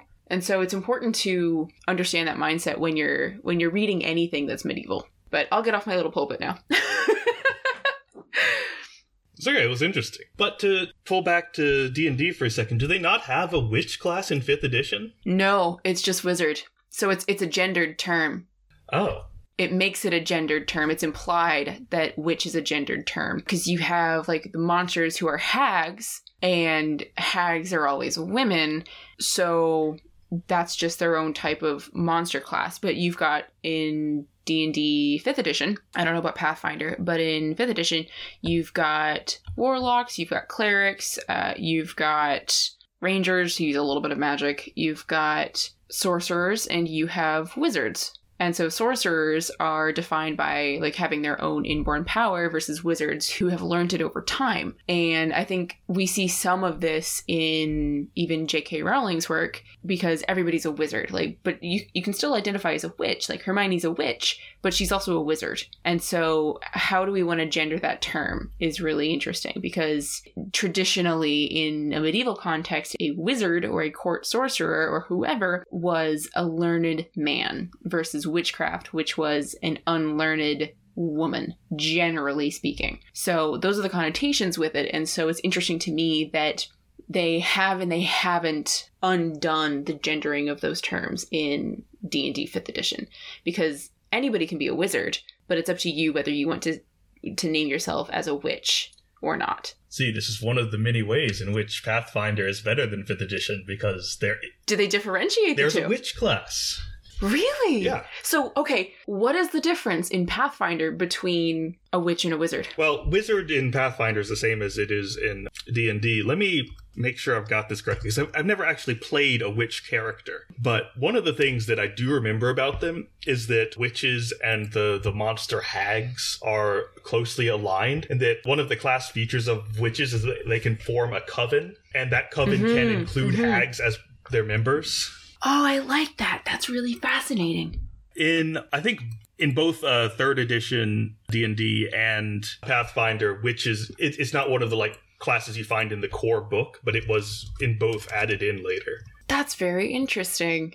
Ah, here it is. Yeah, okay, so it's it's kind of like being a warlock because I don't know if I don't think there is a Oh. warlock class in Pathfinder. Oh, so witch replaces warlock. Yeah, and like they've they've got familiars. They generally are like vaguely mysterious slash sinister healers who live kind of on the outside of society. Actually, you know what? I'll just read the thing. This is from d20pfsrd.com. Some gain power through study, some through devotion, others through blood, but the witch gains power from her communion with the unknown. Generally feared and misunderstood, the witch draws her magic from a pact made with an otherworldly power. Communing with that source, using her familiar as a conduit, the witch gains not only a host of spells, but a number of strange abilities known as hexes. As a witch grows in power, she might learn about the source of her magic, but some remain blissfully unaware. Some are even afraid of that source, fearful of what it might be or where its true purposes lie. While many witches are recluses living on the edge of civilization, some live within society, openly or in hiding. The blend of witches' spells makes them adept at filling a number of different roles, from seer to healer, and their hexes grant them a number of abilities that are useful in a fight. That's amazing. So they did gender it. ish. Again, I don't know how the fifth edition works, but uh, in Pathfinder, they seem to just pick at random a pronoun to use for the whole entry for a given class. Oh, that's right. That's fair. That's right. I do remember they do that. because you know you don't want to say his or her every time, and you don't want to make them all male, so half of them are female. Half of them are female. That's fair. It could have been an intentional choice to make witches female, but there's no actual indicator within the class that you can't play a male witch. Right. Well, and that's I mean that's the whole fun part about D&D is that you can do whatever you want. Yeah. That's interesting. So they blend sort of wizard and warlock. I think one of the cool things about 5th edition is that it actually does say at one point, like, hey, gender's not a real thing. You can play a, a non a gender fluid character if you want, which I think is oh, nice. I think they do. Yeah, yeah. That's very cool. But yeah, it looks like it's basically a warlock, but with a few like extra extra stuff. But it's a it's a very similar concept. That's fascinating to me because that draws on the ideas of witches as inherently tied with the demonic, which is sort of what warlocks are. Yeah, That's basically what warlocks are. I'm sure that's the that's the inspiration is that whole idea of like, oh yes, the witch has a black cat, and that black cat is a demon disguise that grants her her powers. Right, right. But that was a late that was a late addition to witchcraft mm-hmm. and and the knowledge of witch witchcraft because before that witches appeared much much more like the wizard that you would see in 5th edition. And you could be like a high landed wizard, or you could be the sort of town healer sort of wizard, which historically, traditionally, would have generally been a witch. So, if I had to differentiate between the two, a witch is anybody, regardless of gender or identity or whatever, who typically does smaller healing herbal remedies and might, in some cases, turn to the demonic, but could also turn to God at the same time, versus someone who is a learned wizard generally tried to stay in the realm of natural magic quote unquote, and they tried to secularize it so the church wouldn't go after them, they'd go after the witches. But again, I reference my favorite fact about witchcraft, which is the number one purveyor of necromancy was the clerics. So any of y'all playing clerics out there, you know, that is an option. You are not a warlock necessarily, but you know, you know, you can turn to the devil. I'll sign off on that distinction. Both clerics turning to the devil, of course, but also witches being like, you're the sort of person who's kind of embedded in the community, you do healing work, you're a community figure. Whereas if you're a Right. wizard, you're an academic figure. Regardless of Yeah, or a gender. Like politician. that's the division. Right, right. Yeah, it's sort of a low versus high brow magic. But regardless, should we go through our categories? Yes. Oh, but first, But first, to bring this back to the actual text, we to the meaning of Christmas. we did have a male witch. We did have a male witch. Oh my goodness, and we don't know what his spell actually was. Hang on, hang on, hang on. I gotta find it. I got where's my little tab? Yeah, because Mac, who stereotypically is a thief, but he's also practicing witchcraft, which checks out for ideas of witchcraft in the day. Yeah, because in medieval and, and the early modern period, most witchcraft was like ways to steal supplies from your Mhm. neighbors or to take revenge on them. It's exactly that kind of like behavior. Precisely. So he casts a sleeping spell, and apparently he didn't think the first part of it was good enough. Yeah. It is not specified what he does, but there is a comment where he's like, oh, I need to make this better. And he definitely draws a magic circle. That is in the text. Yeah. Around you a circle, as round as the moon, to the last, until noon. You shall lie stone still until I am finished. Over your heads I lift my hands. So he's putting his hands out over the circle. Your eyes go out, your sight is destroyed, but still I must make better work. And then he improves it, but it's not specified how. And that's that's probably legalese. Like that's probably a prohibition that they're not specifying how because they're like we'll just draw a squiggly line because we don't actually want to be accused of doing witchcraft on stage like you don't want to accidentally summon a demon especially because they're using latin Almost all of the stage directions are either me or TEAMS extrapolating from the lines. It, it- it's not in the text. except for the magic circle Right. Well, that's not in the stage directions. It's in his lines. He says about you a circle. Right. Yeah. And then he just that's awesome Yeah. so we do have a witchcraft witchcraft episode we do have a male witch And of course his spell is in verse in the original, but that's because everything's in verse in the original. so was this this is early modern english then Or late Middle English. late middle. Can you read the the spell in? Yeah, let me pull up the uh, TEAMS. I'm just curious to see what it says. I would love to hear it. Bata butia circula zorunda as a moin. To I have done that I will, till that it be known, that ye lich stone still, to that I have done. And ye shall say theretil of good word is a foin, on hicht. Over your head is me hand i lift, ut går your ian for do your sicht. But yet, ye must make better shift, and it be richt. Ho ho! I like it. Wonderful. Okay. And in case that was impenetrable because of my bad accent, here's the actual text. I think you read it very well. Thank you. Middle English is just fun to read. I really enjoy reading it. Okay.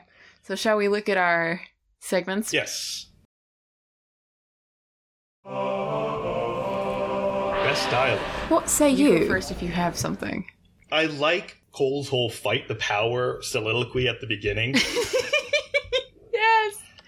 Fight the power. but for single lines, I enjoy Gil's claim that the child was attacked by an elf, and she definitely saw it happen. Oh my gosh, yes! I think mine has got to be one of these little turns of phrase, which I'm gonna have to add to the blog because they're so much fun. I think it was one of the, I think it was the first one actually that I just lost it. Oh, one other thing I want to note for our earlier gender thing. Apparently, in this particular time and place, shrew is not a gendered insult. Oh! Because the shepherds call each other shrews. For some reason in my head, it wasn't a gendered insult until I thought about it, and then I realized it was largely in the 18 and 1900s. Yeah, because it, well, I would say what it's equivalent to, but I'd have to bleep it out anyway. Yeah, that's but fair. like Taming of the Shrew. right. But apparently, like hundred or two hundred years before Shakespeare, it was non-gendered, or at least in, up in the north, it was. I never realized it was gendered until now. I've never heard a man called a shrew outside of this text. That's fair. I suppose I just never thought about it in gendered terms. Maybe, maybe I, I don't know. Hmm. All right. But no, you're right. Thinking about it, especially in the like the taming of the shrew, is definitely yeah. Oh, all right. Oh, was the line you were thinking about "Seldom does the devil lie dead by the road"? Ooh, yes, I'm gonna go with that one. Uh, The other one that I was thinking of is the Pontius Pilate one. Oh yeah, that is good. Into my hands I commend Pontius Pilate, because he just sounds so official when he does it. He's like, yes, I know the Latin. This is like me trying to translate the the Aeneid all over again. Did you translate the Aeneid? I did. It was part of my final year of high school. I hated every second of it. I much prefer. Okay, okay, okay. For the same reason that you don't like the Kennings, I mean, I like the I Kennings. hate. But Virgil totally disregards normal Latin word order. Like, you don't need to have word order in Latin, and that's like half the point because he's trying to get the lines right. Oh, I see. So it was so hard to translate. And I remember the very first class that we did that, we translated seven lines. And then by the end of it, we were doing like 50 lines in one go. But at the very beginning, we started with seven because that's all we could do. That does sound exhausting. It was horrible. I much prefer Cicero. Caesar's easy. He's too easy. He gets kind of boring. I like the De Bello Gallico classic, but Cicero is probably my favorite because he's so snarky. So I highly, I highly recommend. Also, you clearly went to a much cooler high school than I did. We didn't translate Latin at all. I was homeschooled. Oh, right, okay. that explains that. Yeah, but I took my classes online, and I, I did get to have an incredible education in terms of learning all the all the classics and things. So for those of you who have kids and are wanting to bring your kids up in a sort of classical education, it's Memoria Press or Memoria Press Online Academy, which is basically how I grew up with my education. It's a, it's a great program, and so if you do want your kids to learn Latin or Greek, or there's a great rhetoric class for Aristotle, so if you're interested in bringing your kids up in a classical education, I highly recommend their their stuff. So just throwing that out there. Because, hey, you know, it takes a village to raise people, it takes a village to raise a kid, and it is also your responsibility to bring your children up right with the education that you want them to have. So, putting that forward. I believe in good education. And they're probably not getting a classical education in American public schools. 'Cause I went to a pretty good public school as public schools go, and we got none of that. Yeah, no. But I will say that seventh grade Zoe feels very vindicated that she's using Latin every single day as a medievalist, because seventh grade Zoe was not happy that she still had to do Latin. So, just throwing that out there. I couldn't get over Greek. I hated ancient Greek. But regardless, yes. So, Manus, Tua, Commendo, Pontio, Pilato. Grant me the Gomez. What are we going to use for D&D? Okay, well, we've got the thorn. What is it? The crooked thorn? The Crooked Thorn. Which is either a landmark or a fantastic tavern name. Either one. Yeah, I think TEAMS had a note on this. Let me see if I can find it real quick. Ooh, yes. And what does TEAMS stand for again? Oh god, um TEAMS Middle English Texts series from the University of Rochester. They've got the Camelot Project, the Robin Hood Project, the Crusades Project, the Cinderella Bibliography, and Visualizing Chaucer. So they have some fantastic projects. here it is. They're the Teaching Association for Medieval Studies. Ah, there we go. I guess the TE in team stands for teaching. They're emphasizing that part. Okay, apparently one edition of this series of mystery plays refers to, quote, a remarkable thorn tree which was known by the name of the shepherd's thorn that stood in Mapplewell, which is a town just south of Wakefield. However, both thorn trees and places named after these are common, and in Milton's poem, uh, that's a French word that I can't pronounce, L'Allegro, All right, yep, keep going. he has a couplet that reads, Every shepherd tells his tale under the hawthorn in the dale. So apparently the hawthorn trees or thorn trees were fairly common landmarks among uh, rural communities. Makes sense. Okay. What else have we got? I mean, you could potentially try the whole stealing a sheep and dressing it up as a child thing. I would really love to do a campaign where the characters start out as just peasants, like in their everyday Actual, peasant lives. Like actual peasants. and it's just like, all right, you need to figure out how to not starve under your lord's oppression with your first level cantrips. Go. Yes. Because that would check out, because you've got low level magic, you've got peasants who are just trying to do their thing. I love it. All right. Anything else? I mean, you can use the names. I think the, the shortened versions of the names are fantastic. You could, if you wanted to do like a Harvest Tide festival, you could incorporate one of these plays or, or parts of it. That's that's some good set dressing. Oh, yeah. Oh, yeah. Because then you don't have to do anything dramatic. You can just, you know, read off a couple of lines and just throw it in there. And then later you meet the actors in the tavern and they're like, oh, I had to play Mary again. they're really pissy about it. And of course, you can do the Monty Python voice if you're doing the play. Yes. Oh, and a small thing, but I like the toss in that shepherds at this period had like specific ways to mark the sheep, the sheep's ears, so that they could mm. identify which were members of their flock. That could Yeah. be a plot point to to keep in your back pocket. Ooh, yeah, that would be a really good plot point, actually. Find the missing sheep. Again, for a, a low level party. Yeah. Oh yeah. It, here in Ireland, because they don't they don't cut the sheep's ears anymore. They don't tag them, but they dye the sheep different colors, and it washes out when you actually like shear them. And so you can be driving around in Ireland, and you just look up at the hills, and there's just different colored sheep all over the place, like bright blue, orange. You've got orange and green. You've got yellow. Just sheep everywhere, different colors, purple. That's pretty cool. It's really cool. It's a non harmful way to figure out which sheep are yours because they just go, they just graze. I was expecting you to say they microchip them. No, that would be another thing you could do, but that's probably pretty expensive. I don't know. Uh, My dog has a microchip in case she gets lost. I think it. Well, yeah, but if you're doing like a couple hundred head of sheep, that'd be hilarious.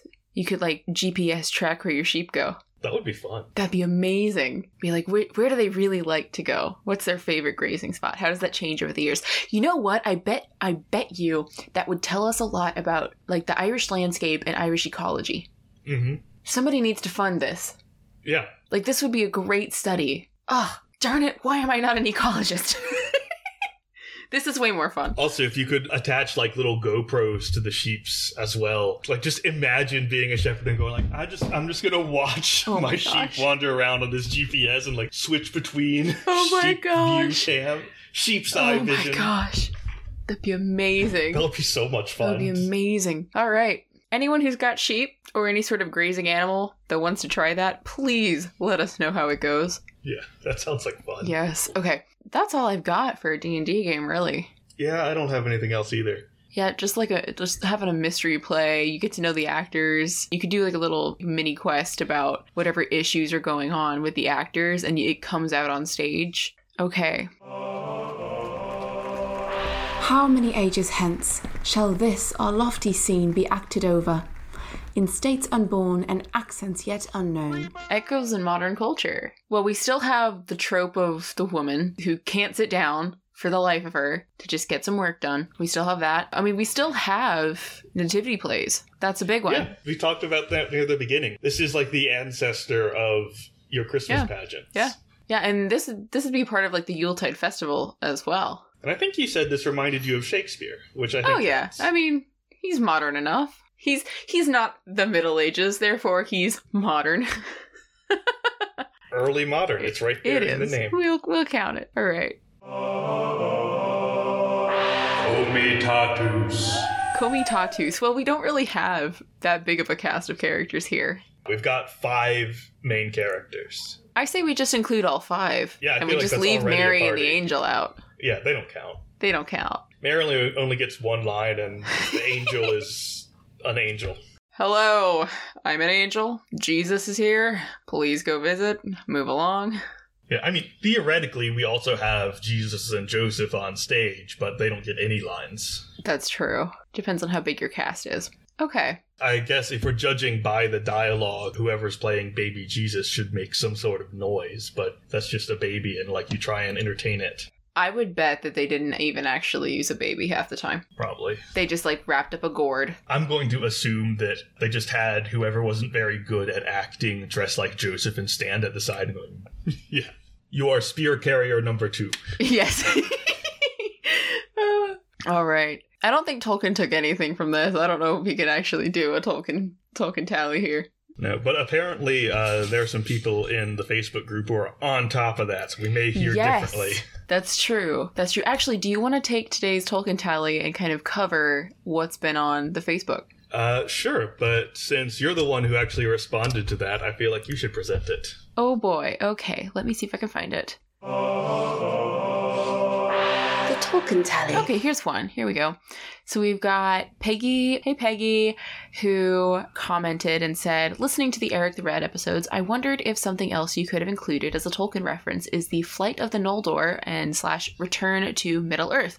I normally think of that as having different references, but there is being outlawed, leaving to avoid judicial process for killings element. Then in Beleriand, there are initially not bad, but then increasingly hostile interactions with the existing population. The I'm horrible with his names, Helcaraxë, or like the ice crossing, doesn't quite fit as Greenland, except as a place for people to die. Though no zombie elves getting into bed with other people's husbands, as far as I can remember. Which I thought was an incredibly astute point here, because you do have this entire crossing in exile from Valinor, and because I was thinking of the ship crossing, I think where that's sort of a, a purposeful trek out and then the rest of the elves or a group of the rest of the elves follow along and they're like okay well we've made this oath and we gotta go after the silmarils and we gotta go get this thing. So it is a quest. I don't know if it's necessarily in the same vein but tolkien definitely pulled from this tradition whether or not he pulled from this saga specifically. And so what was the other comment that i made about this? Yeah he was definitely aware of the social mores of the icelanders as he developed middle earth. And i suggested on this point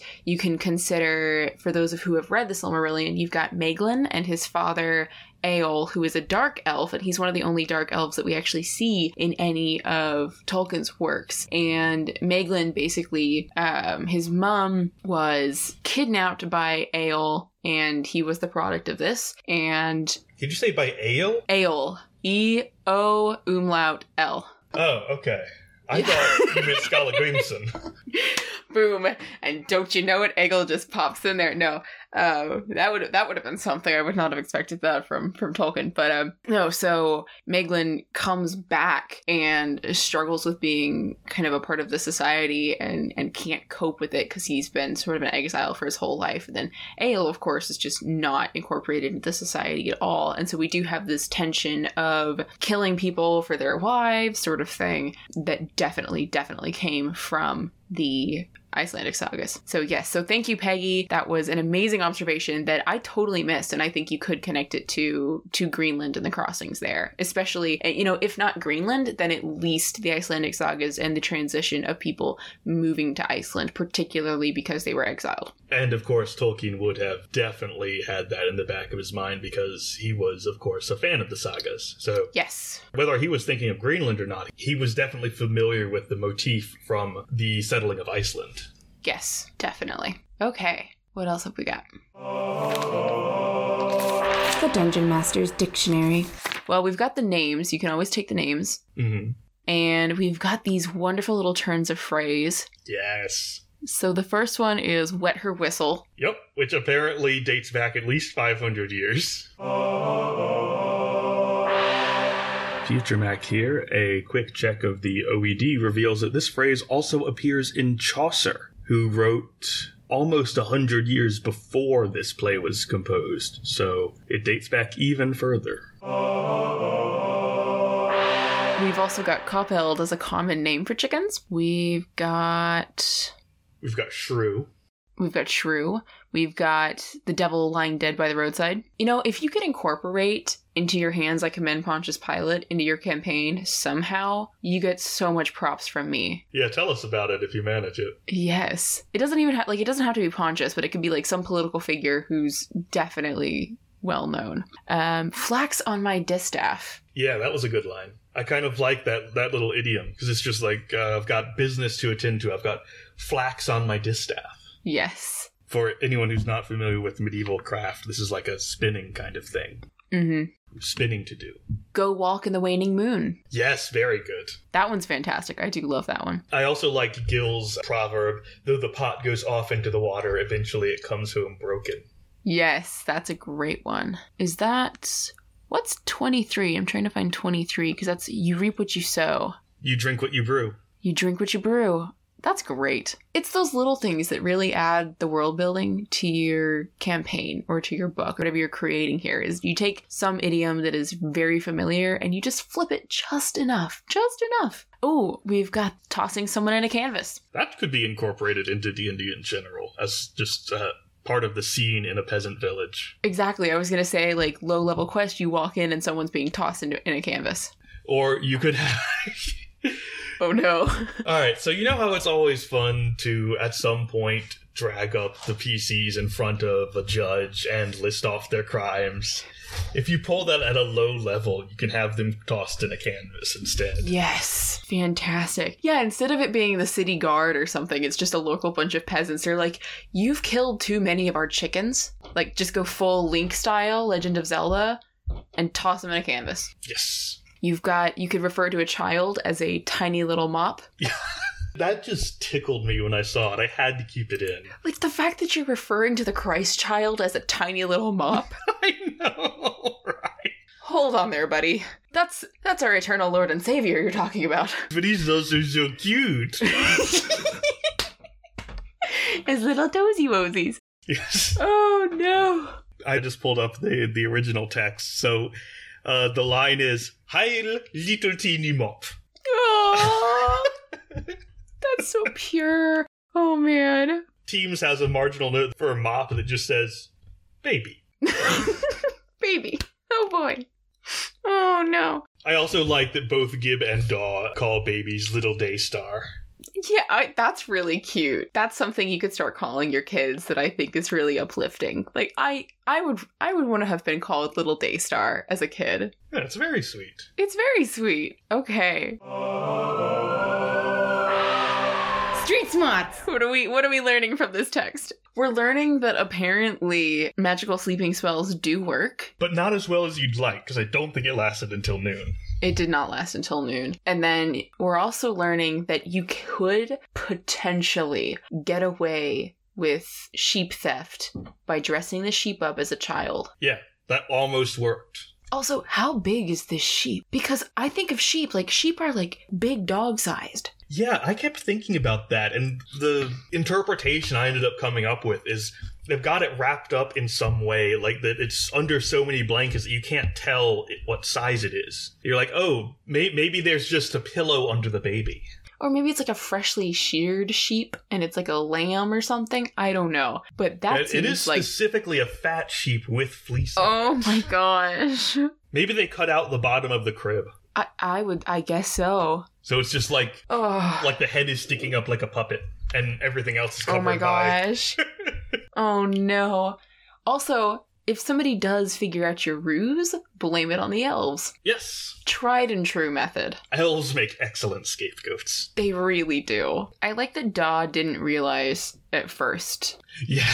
it was actually a sheep. He's like, hey, your kid looks kind of like a sheep. Like, which is kind of ballsy to say. Yeah. This woman's just given birth. And you're like, huh, your kid looks like a sheep. Like, you don't say that to a new mother. I think Gib picked up on it immediately. He's the one who says like it, he looks like a sheep, and he's like, "Oh." He's like, Whereas uh-huh. Daw's just like, "Oh, he has a snout," and Paul is like, "Oh no, we shouldn't bother them about their poor deformed child." Daw's character so much because he's so heartfelt about everything, and Gib's just super sarcastic about it. He's like, "Oh my gosh, I can't believe we're doing this." Oh, it's like it's a sheep. It's it's an actual sheep. Oh boy, yeah. So you could potentially get away with sheep fraud. I wonder if you could use the same thing for insurance fraud, like medieval insurance fraud. Dress your house up and hide it in a crib. No, I was thinking, or like child support. Oh, Like you've got one too many kids, except your kids are just sheep. They're dressed up to look like new infants. I'm not sure I'm following this plan of yours. I don't know. I'm just throwing it out there. Like you get charity from the church, and you're like, "Oh, I'm a new mother," you know, and it's just just a sheep. Could do. I don't know. I'm just saying. I feel like if a church is willing to give you charity for being a new mother, they'd probably be willing to give you charity just for being like poor. Poor. That's also fair. Yes, but we're talking about the medieval church. It's a toss up. It depends on your local parish. Back to the beginning, one more street smart. What we learned from Cole's opening soliloquy is fight the power. Fight the power. mm-hmm. All right. Best moment. Mine's definitely the reveal where it's a sheep, and Daw doesn't realize it. It's the greatest moment. Yeah, I think the two of them getting caught with the sheep in the crib is absolutely the best part of the play. Oh, it's great. Either that or like the dramatic switch to That's right. Bethlehem. That was very sudden. It's the same thing as in Teodel's saga where they're like, we're in Syria now. Except in this one, they're also going back in time. It's like they're just jumping. they saw the angel, and the angel's like, This is really important, and I need you to be here for this. I lost track of the original shepherds, so I'm just gonna grab you guys. In the opening soliloquy, Cole invokes the Virgin Mary. Like, Yeah, clearly, yeah. this is post. They just go back in time. Also, where are they getting the cherries from? Yeah, it's a miracle. Okay, well, that was a miracle, to be fair. That is a miracle. But Daw only gave him a ball. Like, he couldn't find, like, some other miracle. Is this like a miracle ball? Honestly, I feel like that's the only gift that the child can actually enjoy because he can't eat cherries. And I think Gib just caught a sparrow or something. Just got bird out of nowhere. like, at least Daw has a gift why? for a kid. That's true. I rescind my opinion on that one. I think Daw's gift was the most appropriate of the three. Like, one was a miracle, and of course, I'd be like, hey, Mary, cherries in season for you. Yeah. But then again, but then you're just like, I've got a bird. just got a bird. Here you go. TEAMS had a note on this that it's supposed to be like symbolic. Let me see if I can find it. oh, I'm sure it's meant to be symbolic, like a dove or something. Yeah, something like that. Uh, ba- ba- ba- ba- ba- ba- ba. How how can you have all these gifts? Like you've got gold, frankincense, myrrh, cherries, a bird, and a ball. All right, here it is. Symbolic gifts. An unseasonable bob of cherries, reminiscent of the famous miracle staged in the N-Town nativity pageant. No idea. Oh, in which a cherry tree not only produces fruit out of season, but also bends down to give the fruit to Mary. Oh, of course. A bird, symbol of the Holy Ghost and of creation. Right. And right. a ball. But that's like that's that's specifically a dove though. It's not just a bird. And apparently, a ball is the royal orb representing dominion over the earth. Like how you see like a, Oh, a emperor okay, portraits, yeah. and they've got that sphere with like a little cross on top. Um, excuse you, that's the apple of Eden in Assassin's Creed.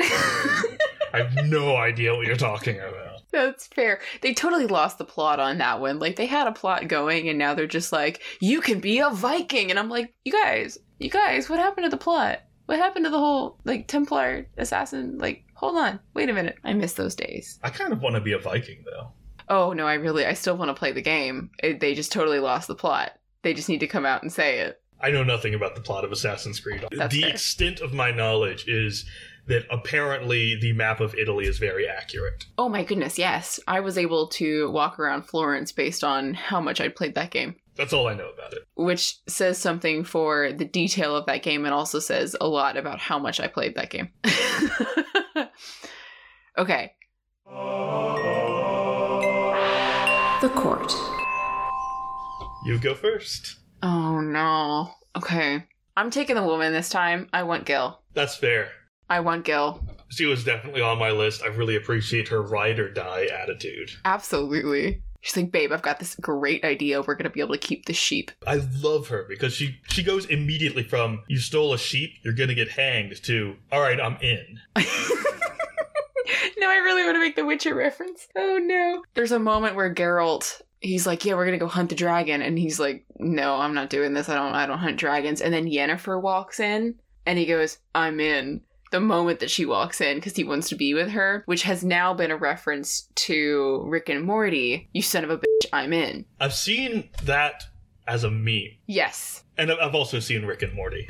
There you go. I've not seen The Witcher. I highly recommend it. It's fantastic and it's based on the books. So nobody gets salty about the differences between the show versus the books versus the game. I enjoy all three. Maybe I'll read the books.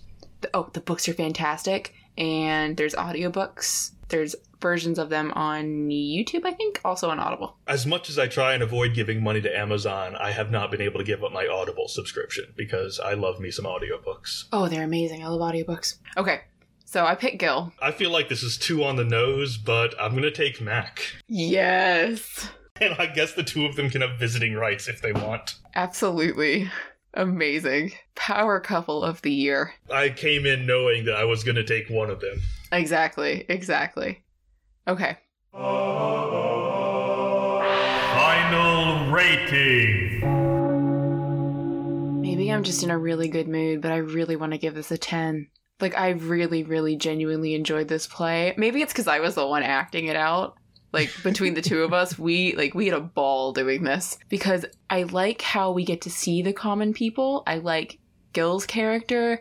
I like how it's technically a nativity play, but it's also about thievery. It's got magic. It's got shenanigans. It shows us the common people. It shows us what they would have been into. Nope, I'm gonna give it a 10 just because I really enjoyed this. And this was a fantastic cold read. Go for it. 10. Maybe it's because it didn't. I didn't get the same surprise from it because I did the translation. That's true. That's true, you did. So I'm only gonna give it an eight. Fair. I do like the the thievery, and I like the view of the common people, and really, it's well written. It is well written. I think it would be better if it weren't like these are the shepherds from the nativity. Like if they just left that whole last part out, I think it would be massively improved. That's fair, but then they couldn't make it as an excuse to do it at Yuletide, which is what I think this is actually about. Oh yeah, I'm sure that's the motivation. Like, the point here is not that it's a nativity play. The point here is that they're shenanigans. And they just have to they just have to justify throwing in the the nativity at the end. Like that's yeah, it. I feel like that's that's what it is. Oh yeah. Okay, so that ties it with the true judgment of Niall Frossach. I feel like that's fair. Oh yeah, definitely. Okay. Welcome to the Leech's Corner. For womb sickness. Womb means like belly or stomach. It's cognate with womb, Right. but it's used in a general sense in the Leech book for like that whole area. Makes sense. Seethe rue in oil, and let the sick swallow it in oil. Again, give him to eat a wild pigeon, sodden in vinegar and in water. I'm gonna assume that the pigeon is dead, but I think it's more fun if it's not. Also cooked. I hope it's cooked. I hope this is not like raw wild pigeon. That's true. That would well, that's probably actually less unhealthy then than it is now. Oh, yes, 100%. Because there are no wild pigeons, there's just city pigeons. I mean, to be fair, pigeons and doves are basically the same thing, but when we hear pigeon, we think the feral pigeons in the city, which uh, you should not eat. Uh, the modern equivalent of plague rats. You can't change my mind. For Wom's sickness again, let him chew leaves of laurel and swallow the juice, and let him lay the leaves on his navel. Again, give melted heart's marrow in hot water to drink. That's heart, H A R T. Ah, so that's a plant. No, that's a deer. Oh, okay, yes. Yeah, the, Okay, the so it's- marrow it's the- of like a stag. marrow, the bone, yeah. Or the stuff in the bone. Which is still served in restaurants. Like, you can still cook and eat marrow. I'm not surprised. Yeah. For moderating the action of the womb, take beet, delve it up, and shake it off. Do not wash it, but seethe and boil it in a kettle so long that it be all sodden to pieces and run thick. Then add a little salt, and of honey five spoon measures, of oil one spoon measure. Give the man a bowlful. That seems like it would work. Yeah, you know, it's probably fine. That makes sense because it's beet. So is that like a um I don't know, it's something soft, easy to digest. Yeah, and you're specifically boiling it until it basically dissolves. Yeah. That seems like it would work. I'd buy that. Although I do like that you can't wash it. You, you can shake the dirt off, but you can't wash it. You got to get those vitamins. Again, give to the sick to eat, separate, the top of a sodden leaf having a head to it. Again, give him to eat some seed of the red nettle on bread. Again, give him to drink juice of mulberries. Mulberries. Yeah. Those are pretty acidic. Huh. Again, let him eat after his night's fasting plum fruits. Again, give him to drink elder rind beaten, as much as may weigh a penny, in a bowl full of cold water. See, these sound like like varying fixes for like constipation. Uh, it could be. I was thinking more of an upset stomach. Like, Well, that too, that too, but like plum specifically. are they? Wait, plums and prunes, are they the same fruit? Are they like grapes and raisins? A prune is a dried plum. There you go. Boom, boom. Oh, I'm so proud of myself. So, yeah, this is legitimately eat prunes in the morning for, for stomach problems. Yeah, and I would argue that beets would do something similar. They might. Yes, this is to cure constipation. That's really This cool. that They had this figured out. Yeah, they figured this out. I'm not sure all of these work, like seed of the nettle on bread, maybe not ideal. Right. I don't know how good marrow is for anything other than vitamins. I don't know. But hey, beets, yes, and prunes or plums. That's amazing. Lots of vinegar is involved too. well, that would make that would make sense. You're supposed to soak the pigeon in vinegar. Yeah, these these are, are foods that will uh, soothe your stomach in medieval times. Yeah. Help you. And I mean if if your if your diet is mostly carbs, that could be an issue. If you're not getting enough fruit, veggies, fiber. Which might be the case because if they're farmers, they may be largely living on bread and beans and stuff. Right. Although beans might also help with constipation. I was going to say beans, you're going to be fine. Well, there you go. Oh, that's fascinating. I like it. When you started talking about the beets, I was like, I think this makes sense. And then the plums definitely make sense. And There we go. Here's something that's extra wild. The whole section of the Leech book that's on stomach problems apparently is heavily borrowed from classical sources. So these are even older remedies than the medieval period. Like this is stuff that the ancient Greeks had figured out. Amazing. That checks out. So the next time you drink prune juice, think about ancient Greeks. There you go. Awesome. Okay, before we close, there is something that I wanted to share on the Facebook group. Uh, Jared let us know. I'm going to be bleeping these last names, by the way, or cutting them out or something. Oh, that's fair. I mean, they are putting them publicly on Facebook.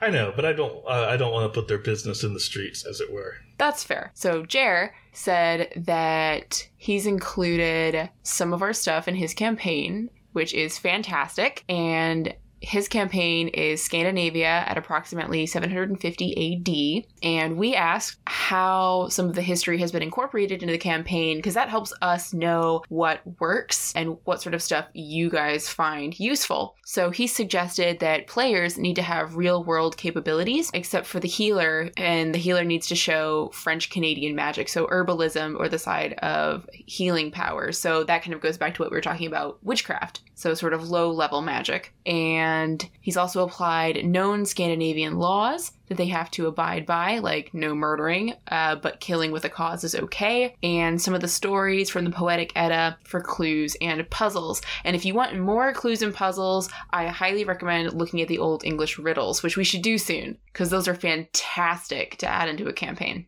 So, thanks for sharing that with us, and that helps us with ideas for what to include and what's helpful. So, awesome. And we're glad that what we've put out has helped enliven your campaign. Also, we always love stories from your D and D campaigns. So Oh, yes. please share anyone who has them, especially if, uh, as you say, if you're using stuff from here, so we know what's getting applied.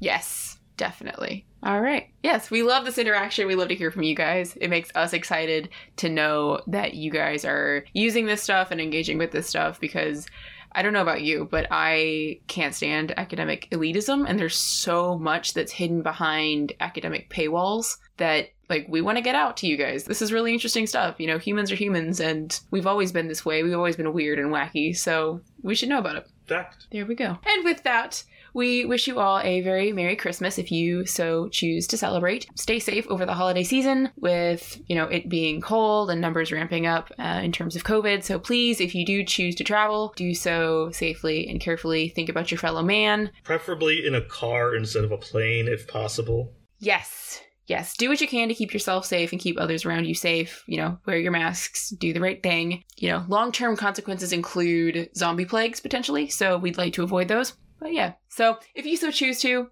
know, have a very happy Christmas and otherwise have a wonderful holiday season. We hope you get all the rest that you need in these crazy times. Also, if you're looking for a Christmas gift for your geeky friends, something has been showing up on my Facebook feed that I need to tell people about. Go on. Apparently, all right, you know how the the D100s you usually get are those like plasticky golf bally things with sand in the middle? Yes. A company called Misty Mountain Gaming has made a solid zinc D100. Oh my gosh. It- It's like two inches across and weighs like a pound. A chunker. So it is equally useful for determining percentage chances and for putting in a sock and hitting a fascist with, or for determining the percentage chance of you hitting a fascist with it. There you go. I just wanted to let people know that existed because I love it and I'm probably going to buy one. That is a great Christmas gift idea. Absolutely. They're not sponsoring us, but if they want to, we're open to it. Woo woo. Absolutely. See, this just reminds me of the saga where the guys are looking for a. I think he's been outlawed, and they go to his wife's house, and they're like, "Hey, is your husband here? We'll pay you if you tell us where he is." And she says, "Sure, I'll tell you. Can I do anything I want with the money?" And they're like, "Yeah, anything." And she says, "Okay, great." She takes the sack of money, says, "Yeah, he's not here," and then swings and breaks the guy's nose. Yeah, with the sack of money. Like With uses it as a money. blackjack. Yes. So this is something you can do with this D100. That's Gisli's saga, by the way. If you all if y'all want to read that for yourself, like our character in the sh- second Shepherd's play, Gisli's wife is ride or die, and it's Yeah. fantastic. Oh, she's amazing. yeah. Another power couple. I think Saga Thing liked her too. She's one of the only uh, women they recruited into their Thingmen. Oh, wow. There's so many cool women in the sagas though. Yeah, but they're often marginalized, and That's true. There's also there's a lot of cool men as well. So, we'll give them that. All right. But I think I think we're set. yeah, that's that's got to be the whole thing. yes. Merry Christmas everyone. Or solstice, or whatever you do. or whatever holiday you so choose to celebrate. All right. Thank you for listening to the Maniculum. Please consider leaving a rating and review in Apple Podcast to help support the project. For more geeky editions or to see our sources and notes, check out our blog Marginalia at themaniculumpodcast.com. You can also join our Facebook group the Maniculum Podcast, to join in on discussions about all things medieval. And feel free to reach out. We're on Twitter at Maniculum and on Instagram at Maniculum Podcast. We'd love to hear from you. And special thanks to Sandra Boyle, who created the music for our show. You can check out her project, Sugar Glass, on Spotify. All right, since you've done two songs and I've done one, I'll take this last one and confuse my roommate, who I can hear moving around now. Oh boy, go for it. I see a little silhouette of a man, Scaramouche, Scaramouche, when you do the fandango.